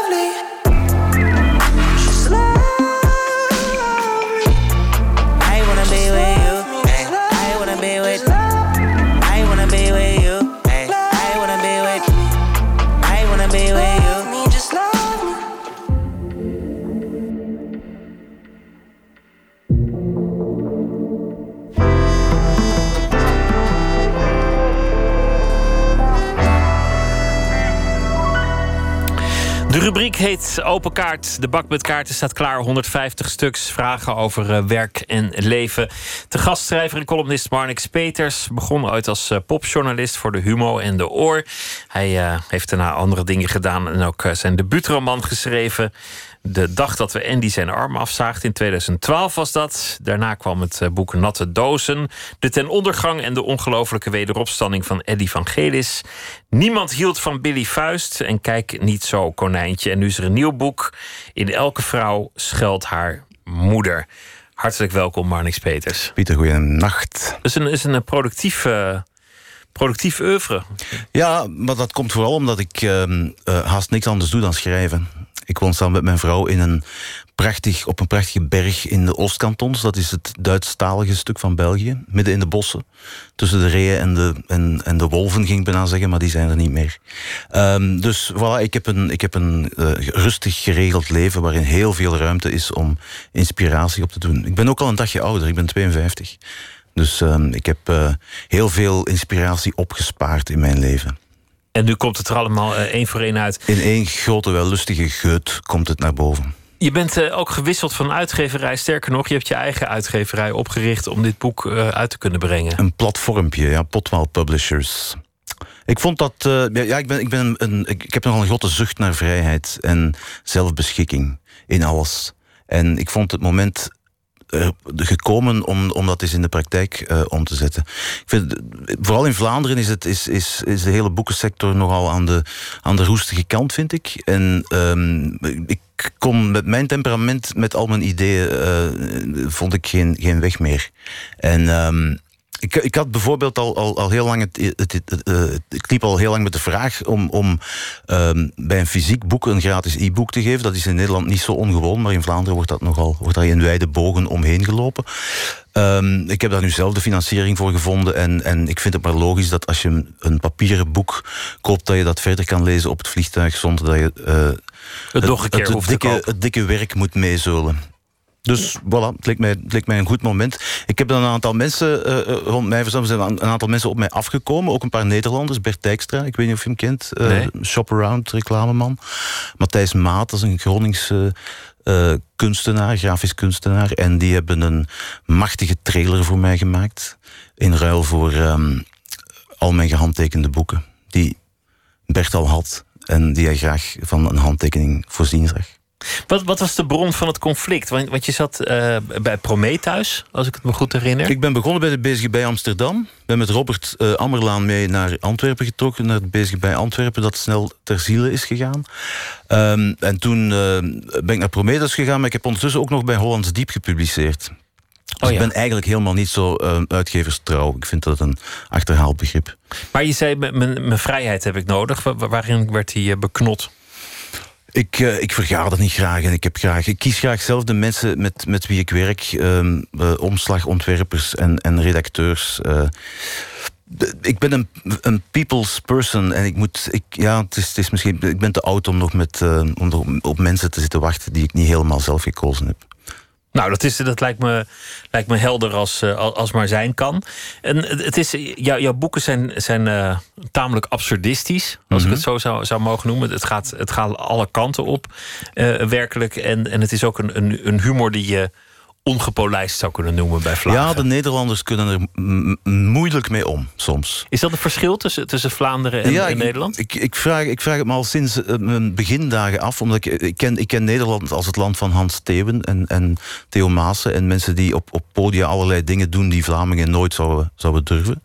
Ehm, maar in de letteren is het wat anders. Ik bedoel, van het moment dat het, dat, dat het gedrukt staat, eh, ehm, bekruipt de Nederlander een, een zekere schroom, denk ik. ik dat, dat dateert al van heel lang. Godfried Bomans had ook al moeite met, met, met, zijn, eh, met zijn humoristische eh, boekjes. En ehm, het blijkt dan dat, eh, dat P.F. Tomezen zo wat in zijn Kessels eh, avonturen zo wat de, de, de buitengrens vormt van, van wat er hier gedrukt en, en geschreven kan staan. Dus er wordt, er wordt wat, ehm, wat angstig op gereageerd soms, ja. Waar reageren mensen het meest angstig op? op de, het radicale ervan, denk ik. Hè. Er zit, er zit een, een, dit is nu een heel, een heel net boek. Er komt geen, geen enkele, geen, geen vleugje eh, seks of geweld in voor. Maar eh, er waren er wel andere. Ik bedoel, Natte Doze was een, een, een nogal vlammend boek. En eh, ja, mensen, mensen hebben, hebben daar toch hebben moeite met, met, eh, met fictie die heel hard is. Billy, niemand hield van Billy Vuist. gaat bijvoorbeeld over het sekstoerisme in Pattaya, waar ik voor de krant vroeger een heel lange, een grote reportagereeks gemaakt heb. En ehm, ik kan u garanderen dat, ehm, dat de, de werkelijkheid in Pattaya, ik weet niet of je er ooit bent geweest, maar Nee. dat is een, dat is, daar wil je niet zijn. Dat is de hel. Dat is een open bordeel waar 50, 60.000 eh, al dan niet minderjarige meisjes op, eh, eh, vaak corpulente Duitsers wachten. Ehm, die realiteit is oneindig veel gruwelijker dan wat, er in, eh, wat ik in Billy Vuist daar rond creëer. Alleen, Billy Vuist is dan... Ik, ik, ik kan moeilijk zonder humor schrijven. En ehm, in, aan, aan Billy Vuist wordt er dan toch meer aanstoot genomen dan aan, dan aan de werkelijkheid. Heel, een heel merkwaardig eh, ja, maar dat, dat, is, dat is wel een interessant iets dat je daar zegt. Dat, dat als je het in een boek doet, dan zegt iedereen... oh, wat gruw- gruwelijk, hoe, hoe kan je het opschrijven? Mhm. en, dan, en dat is nog een grappig boek ook, al, al wat vreselijk. Ja, ja. Terwijl dat de werkelijkheid er is, dat, dat lijkt iedereen er toch schouderophalend eh, voor lief te nemen. Ik ben er nog altijd niet achter gekomen hoe het zit. En, en hier, hier gaat het af en toe eh, passages die je als racistisch zou kunnen interpreteren. Ah, wegens het gebruik van het woord neger, ja. Ja, maar ik denk aan de andere kant, ja, de, de maatschappij is zo. Dus waarom zou het in een boek niet zo kunnen zijn? Ja, voilà. Ik vind, eh, ja, die, het, het, het negergeval het, het speelt in Nederland wel, wel anders dan in Vlaanderen. Wij, wij, wij schrijven er ook wel eens eh, het artikels over in de krant, over Zwarte Piet en zo. Maar het, het, het wordt nooit naar het niveau, het lulniveau getild ehm, dat er in Nederland heerst daarover. Hier is het veel correcter, wil je zeggen. Ja, en, en ik heb zoiets van, van eh, laten we eerst maar eens handelen en dan over de semantiek beginnen praten. Ik heb soms het gevoel dat, dat eh, in Europa er een tendens aan het ontstaan is om na eeuwen van, van plunderingen in de hele wereld en het ons verrijken op de kap van, van de zwarte medemens, ehm, te zeggen van kijk, we gaan het nu we gaan het anders noemen en dan zi- zijn we al een hele stap vooruit. We, la- we laten de bootjes op de Middellandse Zee en, eh, als, vooralsnog altijd, eh, nog altijd zinken. Ehm, zonder ons daar heel erg veel zorgen om te maken. Maar we gaan, we gaan het al anders noemen, dan zijn we toch al eh, een hele stap in de goede richting eh, gegaan. Waar, ik niet wil zeggen dat je racistische praat moet gaan verkopen. In tegendeel. Dat bewaar ik dan voor mijn romanpersonages. En ja, dan valt men daar weer over. Hè. Ja, maar je hebt, je hebt wel gelijk. Als je alleen de woorden verandert, dan, dan heb je een soort esthetische oplossing voor iets bedacht. En dan heb je in feite niks gedaan. Het mag, hè. Er mag over na. En het, het kan een, een afspiegeling zijn van, van maatschappelijke debatten en ook bewegingen in de maatschappij. Maar ik, ik, ik heb stellig de indruk dat die bewegingen eh, veel trager verlopen dan het gelul erover. Over het boek, eh, ja, ik zou, zou wel iets kunnen vragen over het verhaal, maar het is, het is bijna onbegonnen werk, want het schiet alle kanten op. Dus ik, Ja, het, is, het, ja. het is gewoon het is een road novel eh, eh, over een, een, een gravin die een, een Nigeriaanse vluchteling in dienst heeft genomen om haar typewerk te doen. Zij schrijft boeken, filosofische boeken, wetenschappelijke werken, zo gezegd. Ehm, het boek in het boek heet In elke vrouw schuilt haar moeder. Dat is het boek dat zij en haar zwarte eh, jongen aan het schrijven zijn. Eh, zij worden constant opgejaagd door, door schuldeisers en moeten dat boek eh, klaar zien te maken voor, vooraleer de, de bijl valt. Ehm, en vooral, dat is het. Het is een, een, een, een razende road novel. Nou, en de, en de titel, dat is al een, al een prachtige spreuken, een waarheid in elke vrouw. Ja, het is iets wat, wat, heel, wat vrouwen heel erg eh, aanspreekt en vooral irriteert vaak. En, en daar ben ik nu, ik heb de laatste, de voorbije weken heel veel interviews gedaan met heel veel mensen over dat boek gesproken en altijd over, over die thematiek natuurlijk. En ehm, het rare is, ik ben er nog altijd, eh, zelfs na, na, na enkele jaren aan het boek te hebben geschreven en er veel over, over nagedacht heb, ik ben er nog altijd niet achter waarom dit in, vooral voor vrouwen zo- zo'n zo'n heikel thema is. Ik bedoel, als ik, als ik tegen jou zou zeggen, je lijkt op je vader, dan is dat een vrij neutrale. Voor, de, voor een man komt dat vaak vrij neutraal over. Als je tegen een vrouw zegt, je begint op je moeder te lijken, dan heeft dat onmiddellijk een heel explosief, ehm, wordt dat een explosief verhaal. Wordt meteen ongezellig. Ja, ja en, en, en, en vrouwen zeggen... eh, ik heb met veel vrouwen gesproken die zeggen van... mijn man heeft mij nooit, nooit erger eh, beledigd... dan toen hij in die, tijdens die ruzie riep... je bent net je moeder. Maar waarom is dat? Waar, waar- waarom? Heb, heb Ik- jij een verklaring? Nou, ik denk dat, dat de intentie wordt gevoeld en ervaren. Dat als een man tegen een vrouw zegt: je begint op je moeder te lijken, dat hij dat ook niet positief bedoelt. Die is er ook op uit om iemand te beledigen en die vrouw heeft dat best wel door. Maar anderzijds zijn vrouwen er ook heel gevoelig aan. Ze willen ook vooral niet op die moeder lijken op een of andere manier. En ja, beats me. Ik, ik, ik, eh, ik hoop. Ik weet dat er volgende week nog een, paar, eh, nog een radioprogramma in Vlaanderen is dat, eh, dat op die kwestie, dat zich over die kwestie gaat buigen. En ik ben heel benieuwd, want ze gaan er dan een paar psychologen en ehm aanverwante wetenschappers bij betrekken. Waarom vrouwen niet op hun moeder willen lijken? Ja, Hmm. Misschien is het gewoon het klimmen der jaren. Dat dat, dat, dat gewoon het simpele gegeven is. Dat zei mijn vrouw ook al. Maar volgens mij is het niet zo simpel. Het is in elk geval een, een, een lekker provocatieve titel naar, naar de vrouw toe. Ja, ik, het is geen vrouwenvriendelijk boek, want het, het wordt dan een beetje misogyn eh, genoemd, omdat het, het wetenschappelijk werk dat er in het boek wordt geschreven ehm, nogal kritisch is voor de, eh, voor de vrouw. Maar dat wordt dan wel geschreven door, door de gravin, eh, gravin van de Kloot, die op zich een heel een, een, een uiterst sterke vrouw blijkt te zijn. Met heel veel haar op de tanden. Zo. Zullen we beginnen met de kaarten? Ik wil Ja, ik vind het wel spannend. Is het moeilijk? Nee, het is heel makkelijk. Je moet gewoon een vraag trekken en, en er antwoord op geven. En naar eer en geweten. Heel erg fijn. Nooit meer. Wat is de mooiste reis die je gemaakt hebt? Oh. Wij gaan elk, mijn vrouw en ik gaan elk jaar één, één keer op reis. Wij maken ehm, een reis van vier of vijf weken in de winter. Omdat wij allebei eh, erg onderhevig zijn aan eh, winterdepressies. Ehm, en dat zijn telkens zulke mooie reizen. Ehm, misschien was onze eerste... Want wij zijn nu zes jaar samen. Drie jaar getrouwd. Onze eerste grote reis ging naar eh, Cambodja. En daar heb ik toch wel heel fijne eh, herinneringen aan. Vond het een heel mooi land. Het is ook nog eh, van al die Zuidoost-Aziatische landen het, het minst bespoten, denk ik. Want Thailand heeft natuurlijk zijn reputaties. En we zijn eh, enkele jaren later naar Vietnam gegaan, waar het, eh, waar het stikt van de Russen. Ehm, in Cambodja begon, begon, de, de Chinese invasie op het moment dat wij er waren wel een beetje. En je zag, je zag dat land, dat, dat land is heel erg getroffen geweest door de Khmers. Eh, dat heeft jaren, decennia zelfs achterstand opgelopen, intellectueel en infrastructureel. Dat, dat is eigenlijk het armste, het meest ontwikkelingsland van, van die regio. Ehm, wat, het ook nog, wat het ook een heel erg eh, een, een grote traagheid geeft. Het enige in, in Cambodja waar, waar, we, waar we echt door gechoqueerd waren, was, was de, eh, de verschrikking van eh Angkor Wat. Waar je hoopt die, die machtige eh, eh, tempels te bezoeken, maar waar je geconfronteerd wordt met een soort van Vlaamse kermis van eh, tuk-tuks en taxis en letterlijk duizenden en duizenden voertuigen aan, aan, aan de, de ingang en, en vreselijk onbeschofte Chinezen eh, die daar alles doen wat niet mag en, en waar je toch dan toch nog tracht om net dat ene hoekje te vinden waar die Chinezen niet staan, om dan het zogezegde prachtige, eenzame beeld van jezelf in Angkor Wat te kunnen maken. Raar. Ja, mooi. Trek, trek nog een, eh, een vraag als je wil. Welke muziek moet op je begrafenis gedraaid worden? Oef, nou. Daar heb ik in de loop der jaren al heel vaak over nagedacht. En elke, elke, elke maand verandert het wel. Dat is een toffe. Ehm, Oké, Mark Lanigan.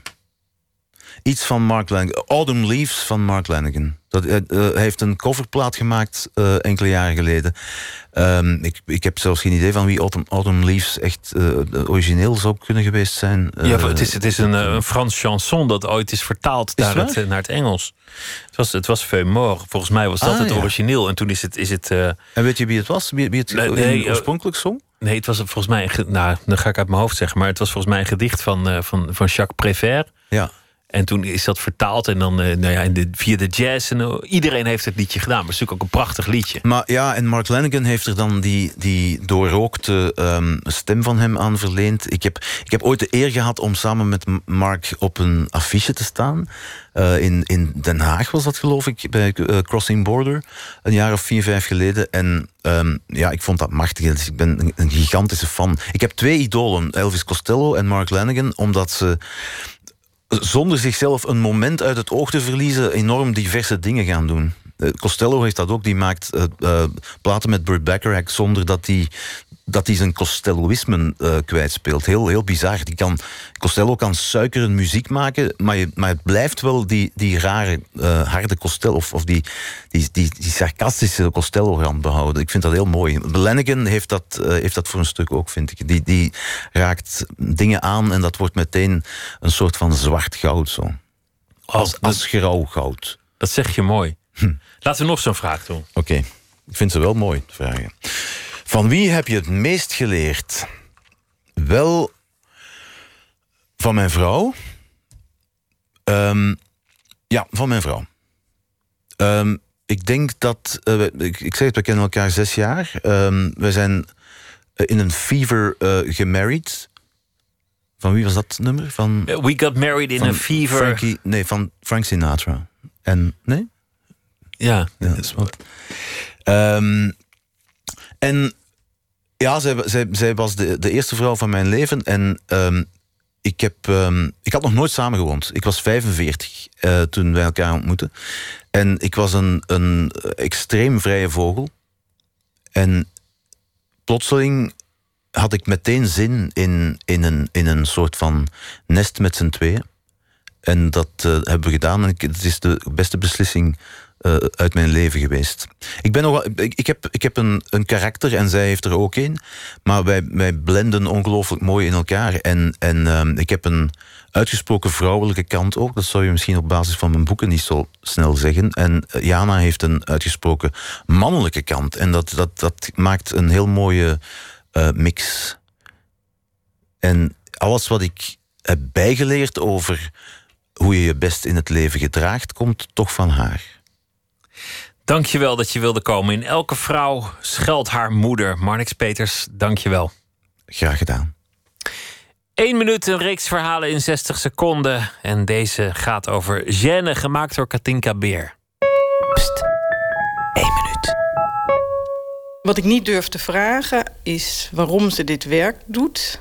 En waar ze vandaan komt. En wat haar achtergrond is. Of ze kinderen heeft. Waar ze woont. Ik durf niet te zeggen als ze iets niet goed heeft gedaan. Ik durf niet te zeggen van tevoren wat ik graag wil dat ze gaat doen. Ik durf er al helemaal niet te ontslaan. Ik vind het lastig om aan haar te vragen of ze nou wel of niet die afzuigkap nou schoonmaakt. Want hij is nog steeds een beetje vetsig als ik hem dan voel. En het is ook zo'n vreselijke klote klus. Ja, de vorige had ontzettende last van de rug. En dat betekende dat ik al het zware werk moest doen, want dat kon zij niet doen. En dat ik op het laatst bijna alles deed. Maar ik durfde niks te zeggen, want het was zo zielig, want ze had ook al zo'n last van de rug. Ik zou wel eens willen weten hoe diep ze in mijn kast komt... en hoeveel laagjes ze van je persoonlijkheid daarmee blootlegt. Want alles wat je dus niet wilt, dat prop je zo ver mogelijk in de kast. Dat zou ik wel eens willen vragen, maar dat zou ik gênant vinden. Thomas Heerma van Vos is deze week onze vaste schrijver. Elke nacht een verhaal bij de dag die voorbij is. Thomas, goeienacht. Goeienacht, Pieter. Vertel, wat, eh, wat was het voor dag? Het was eh, voor mij persoonlijk een aangenaam rustige dag. Zo'n dag eh, waarvan ik aan het eind van het jaar denk... nou, die ik aan, en aan het eind van het jaar vergeten ben... en waarvan ik denk, goh, zouden er maar meer zo zijn. Rustig, muziek aan, aan het werk. Maar goed, buiten ge- gebeurde er natuurlijk van alles. Ik heb gisteren kort over de orkaan gehad. Over de, de gruwelijke gevolgen die ook vandaag steeds duidelijker werden. En ik las, en daar heb ik me door laten inspireren... een stuk in eh, het NRC van gisteren of eergisteren, ik geloof gisteren, over zogeheten ICO's. Dat zijn een soort nieuwe bitcoins. En dat is een wereld, dus een financiële wereld, die ik eigenlijk altijd met eh, totaal onbegrip volg. Hoe hele vlotte jongens heel makkelijk met eh, een paar rammen op hun toetsenbord en het uh, nauwlettend in de gaten houden. Soms heel veel geld verdienen. Maar sinds kort heb ik me ook door een vriend, allemaal hele kleine bedragen gaat het om, maar ook laten verleiden om uh, uh, daar deels aan mee te doen. En daar heb ik mijn column over geschreven. Ook jij bent bevangen door de goudkoorts. Ga je gang. Ja, licht. Goed. De column. Sinds kort investeer ik geld zonder precies te weten waarin. In digitale valuta, ja, dat weet ik. Zogeheten ICO's, wat staat voor Information Commissioner's Office. Maar wat betekent het? Ik doe het op aanraden van een vriend. Geld is een van zijn favoriete gespreksonderwerpen. En hij zei begin van deze zomer... Als jij niet oplet, Thomas, ligt het geld dat je hebt maar op de bank te rotten. Daar heb je helemaal niks aan. Ook zei hij, dit, deze ICO's, is de toekomst. De toekomst. Daar wilde ik natuurlijk wel aan meedoen. Dus ik maakte hem vorige maand een zeer bescheiden bedrag over... dat hij samen met een zeer bescheiden bedrag van zichzelf... in die ICO's kon investeren. Wat voor de goede orde iets heel anders is dan bitcoins. Sindsdien houdt hij, de vriend dus, me dagelijks ongevraagd op de hoogte van de stand van zaken. Hij stuurt screenshots met rode of groene percentages die me verder niets zeggen. Gisteren stond in NRC Handelsblad een inzichtelijk stuk van Wouter van Noord over deze ontwikkeling. Over de duizelingwekkende bedragen die er soms in omgaan. Over de onvoorstelbare groei. Eindelijk begreep ik enigszins waar mijn geld heen was gegaan. Ik had geen aandeel gekocht, maar nieuwe munten. Waarmee je vaak investeert in diensten en producten van ondernemingen achter die ICO's. En die munten worden weer doorverkocht. Daar komen de grootste stijgingen en winsten vandaan. Ook stond er een waarschuwing in het stuk. Dat veel van zulke investeringen uiteindelijk zwendel blijken. Er zijn bedrijven die de virtuele winst helemaal niet uitbetalen. Er verdwijnt heel veel geld dat ontraceerbaar blijkt. Daar heb ik mijn vriend tot op heden niet over gehoord. Ook vandaag stuurde hij me weer uit het niets talloze cijfers en grafieken toe. Afgelopen week hadden we beiden nog zo'n 20% van ons geld verloren. Vandaag is er ineens 60% bijgekomen. Oftewel, als ik gisteravond ineens 1000 euro had geïnvesteerd, had ik vanochtend 600 euro verdiend. Een overweldigend bedrag, waarvoor ik hier op Radio 1 meerdere columns moet voorlezen. Dat ik soms in een week nauwelijks of zelfs niet bij elkaar krijg. Gevoelsmatig klopt het ook niet, zo'n winst. Het gebrek aan arbeid dat erin zit, die enorme percentages. En ergens in mijn achterhoofd behoud ik ook het idee dat ik aan iets fouts meedoe. Dat dit een vorm van verval is. Dat er toch al zo'n grote ongelijkheid wereldwijd met zulke praktijken alleen maar groeit. En dat ik zo zwak ben er een gaatje van te willen meepikken. Van deze goudkoorts, zoals Pieter van der Wielen het noemt. Is dit de toekomst? Moet ik me hier tegen verzetten? Ik begrijp nog steeds niet waar tegen precies. En zoals zo vaak krijg ik het idee dat vooral anderen begrijpen hoe het precies zit. Wat er gebeurt. En dat ik uiteindelijk niets anders kan doen dan toekijken. En hopen dat het allemaal wel meevalt. Ja, mooi. Ik hoor, ik hoor veel mensen erover. Want, want je had die bitcoin. En, en niemand begreep het, maar sommige mensen stapten in. En dat, dat, dat heeft een, een enorme vlucht genomen. Dus er zijn een aantal mensen eh, rijk of iets rijker of iets minder arm van geworden. Maar, maar nu wil iedereen meedoen. Dus nu duikt iedereen in allerlei vage afkortingen die ze, die ze zelf niet begrijpen. Ja. En, en Ja, daar zit hem ook mijn twijfel. Want ik denk meestal als de menigte erin stapt, wordt het geen succes. Nee, dat lijkt me een heel goed punt. En, eh, Niet dat ik jou tot de menigte reken hoor. Maar, maar ik, ik hoor zoveel mensen erover. Dat, dat vind ik een veegteken. Ja, nee, en het is de afgelopen maanden ook echt eh, exponentieel gegroeid. De aandacht ervoor en ik vermoed ook de investeringen. En ik voel me nog steeds wel een beetje aan de zijlijn. Want ja, ik maak een, een vriend een heel, heel klein bedrag over en die zoekt het verder uit. En wat ik van hem begrijp, is dat het wel ongelooflijk veel werk kost om je er helemaal in te verdiepen en om het te investeren. En ook, en misschien eh, nou, wordt dat mijn redding of mijn valkuil, dat als je iets van bijvoorbeeld je gegevens kwijtraakt, of een, eh, een, een, een letterfout typt bij je naam, dat je dan hoe dan ook naar al je winst kan fluiten. Oftewel, er zijn mensen die eh, duizenden of honderdduizenden dollars of euro's hebben verdiend, maar dat niet kunnen innen. Dus waar dat dan is, ik, het is een wereld die ik niet helemaal begrijp en waarvan ik ook nog steeds niet weet of ik hem eigenlijk wel wil begrijpen. Maar goed, zo hou ik me er toch een beetje van de zijlijn mee bezig en het, eh, het zorgt voor enorme verdiensten en verschuivingen. Maar, maar een typfout wil zeggen dat, dat, je, dat je hem kwijt bent, die. Ja, dat heb ik dus begrepen. Hè. Ik wil me niet opwerpen als expert, maar als ik bij mijn, met de site van mijn Nederlandse bank eh, eh, mijn naam, eh, mijn gebruikersnaam niet meer weet, ja, dan bel ik ze op. Of dan klik ik op wachtwoord vergeten, zoals je dat ook met een e-mailadres doet. Maar dat soort escapes of mogelijkheden zijn er bij deze bitcoins dus niet. En het moet allemaal, de naam die je ook hebt, aanvankelijk hebt ingevoerd, moet ook precies zo op je paspoort staan. Dat heb ik me laten vertellen, maar dat klonk eh, zeer Maar, maar, maar, daar, maar daar hou ik helemaal niet van. Daar hou ik Nee. echt, nee, ik had laatst bij, bij het lokkertje van, de- van de sportschool de verkeerde code ingetypt. En bij die sportschool geldt dan dat je dan je spijkerbroek kwijt bent. En, en dat vond ik al heel erg. Laat staan Nou, dan- wanneer, wanneer het een ton is die erachter ligt. Ja, dan, dan kan je je bedrag steeds zien groeien. Dan wordt het dus eh, duizend spijkerbroeken en kan je er alsnog niet bij. Het klinkt alsof de bitcoins niet direct iets voor jou zijn. Nee, het is niks voor mij. Maar wel voor jou. En ik hoop dat je ontzettend rijk wordt. En dat je dan dat geld investeert in een eh, onbewoond eiland waar je veel zult schrijven. Met een goede e-mailverbinding. Nou, dat klinkt gezellig. Ja, en dan eh, bellen wij weer af en toe in de nacht. Ja, dankjewel. Goeienacht. Ja, goeienacht. Tot later. 40 jaar geleden alweer nam Neil Young een akoestisch soloalbum op. Vanaf eh, morgen is het voor het eerst te verkrijgen. En dit is het eh, titelnummer. Een nummer uit 1976, Hitchhiker van Neil Young.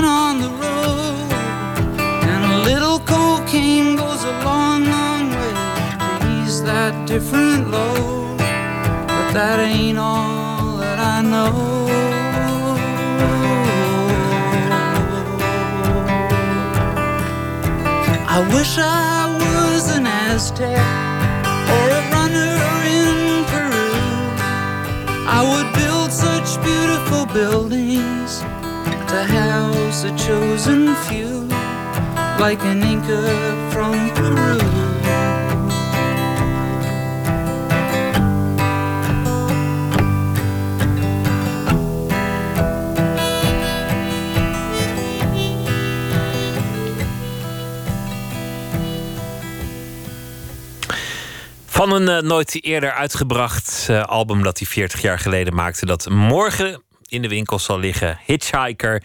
En dit was eh, Neil Young. Zes dichters eh, verbleven eerder dit jaar op het eiland Vlieland en hadden de opdracht: laat je hier inspireren tot een eh, gedicht. Afgelopen weekenden werden die eh, gedichten tegen horen gebracht op het festival Into the Great Wide Open. En deze week zullen we elke nacht ook hier een gedicht laten horen. Tussen de dichters zat ook een heuse rapper, Sef. En we luisteren nu naar zijn gedicht.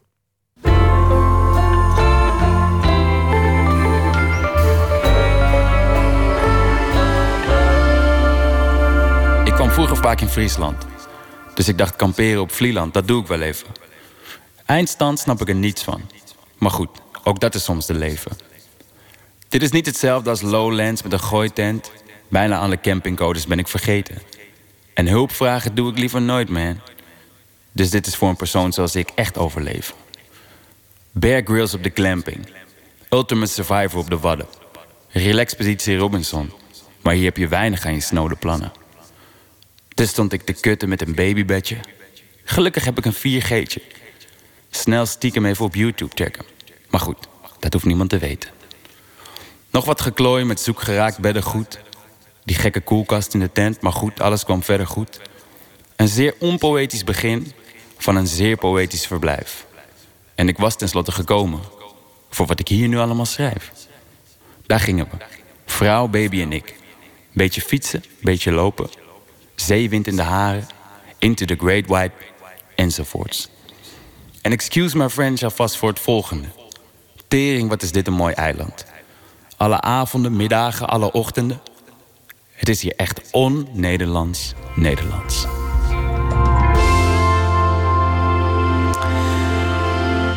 Rapper en dichter Sef met uh, poëzie geïnspireerd door het eiland Vlieland.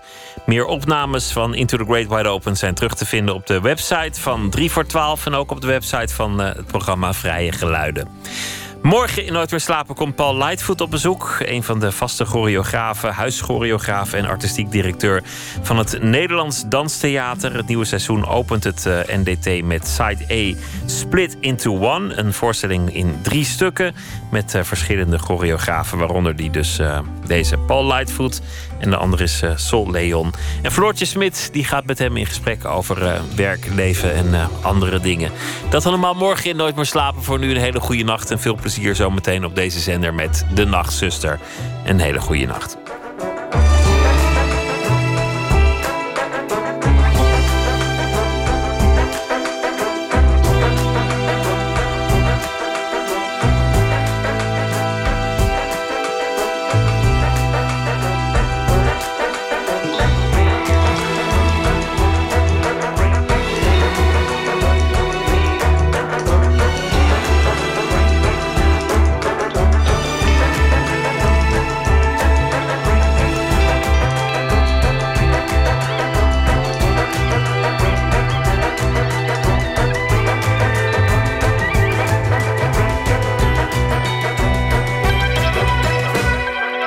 Radio 1. Het nieuws van alle kanten.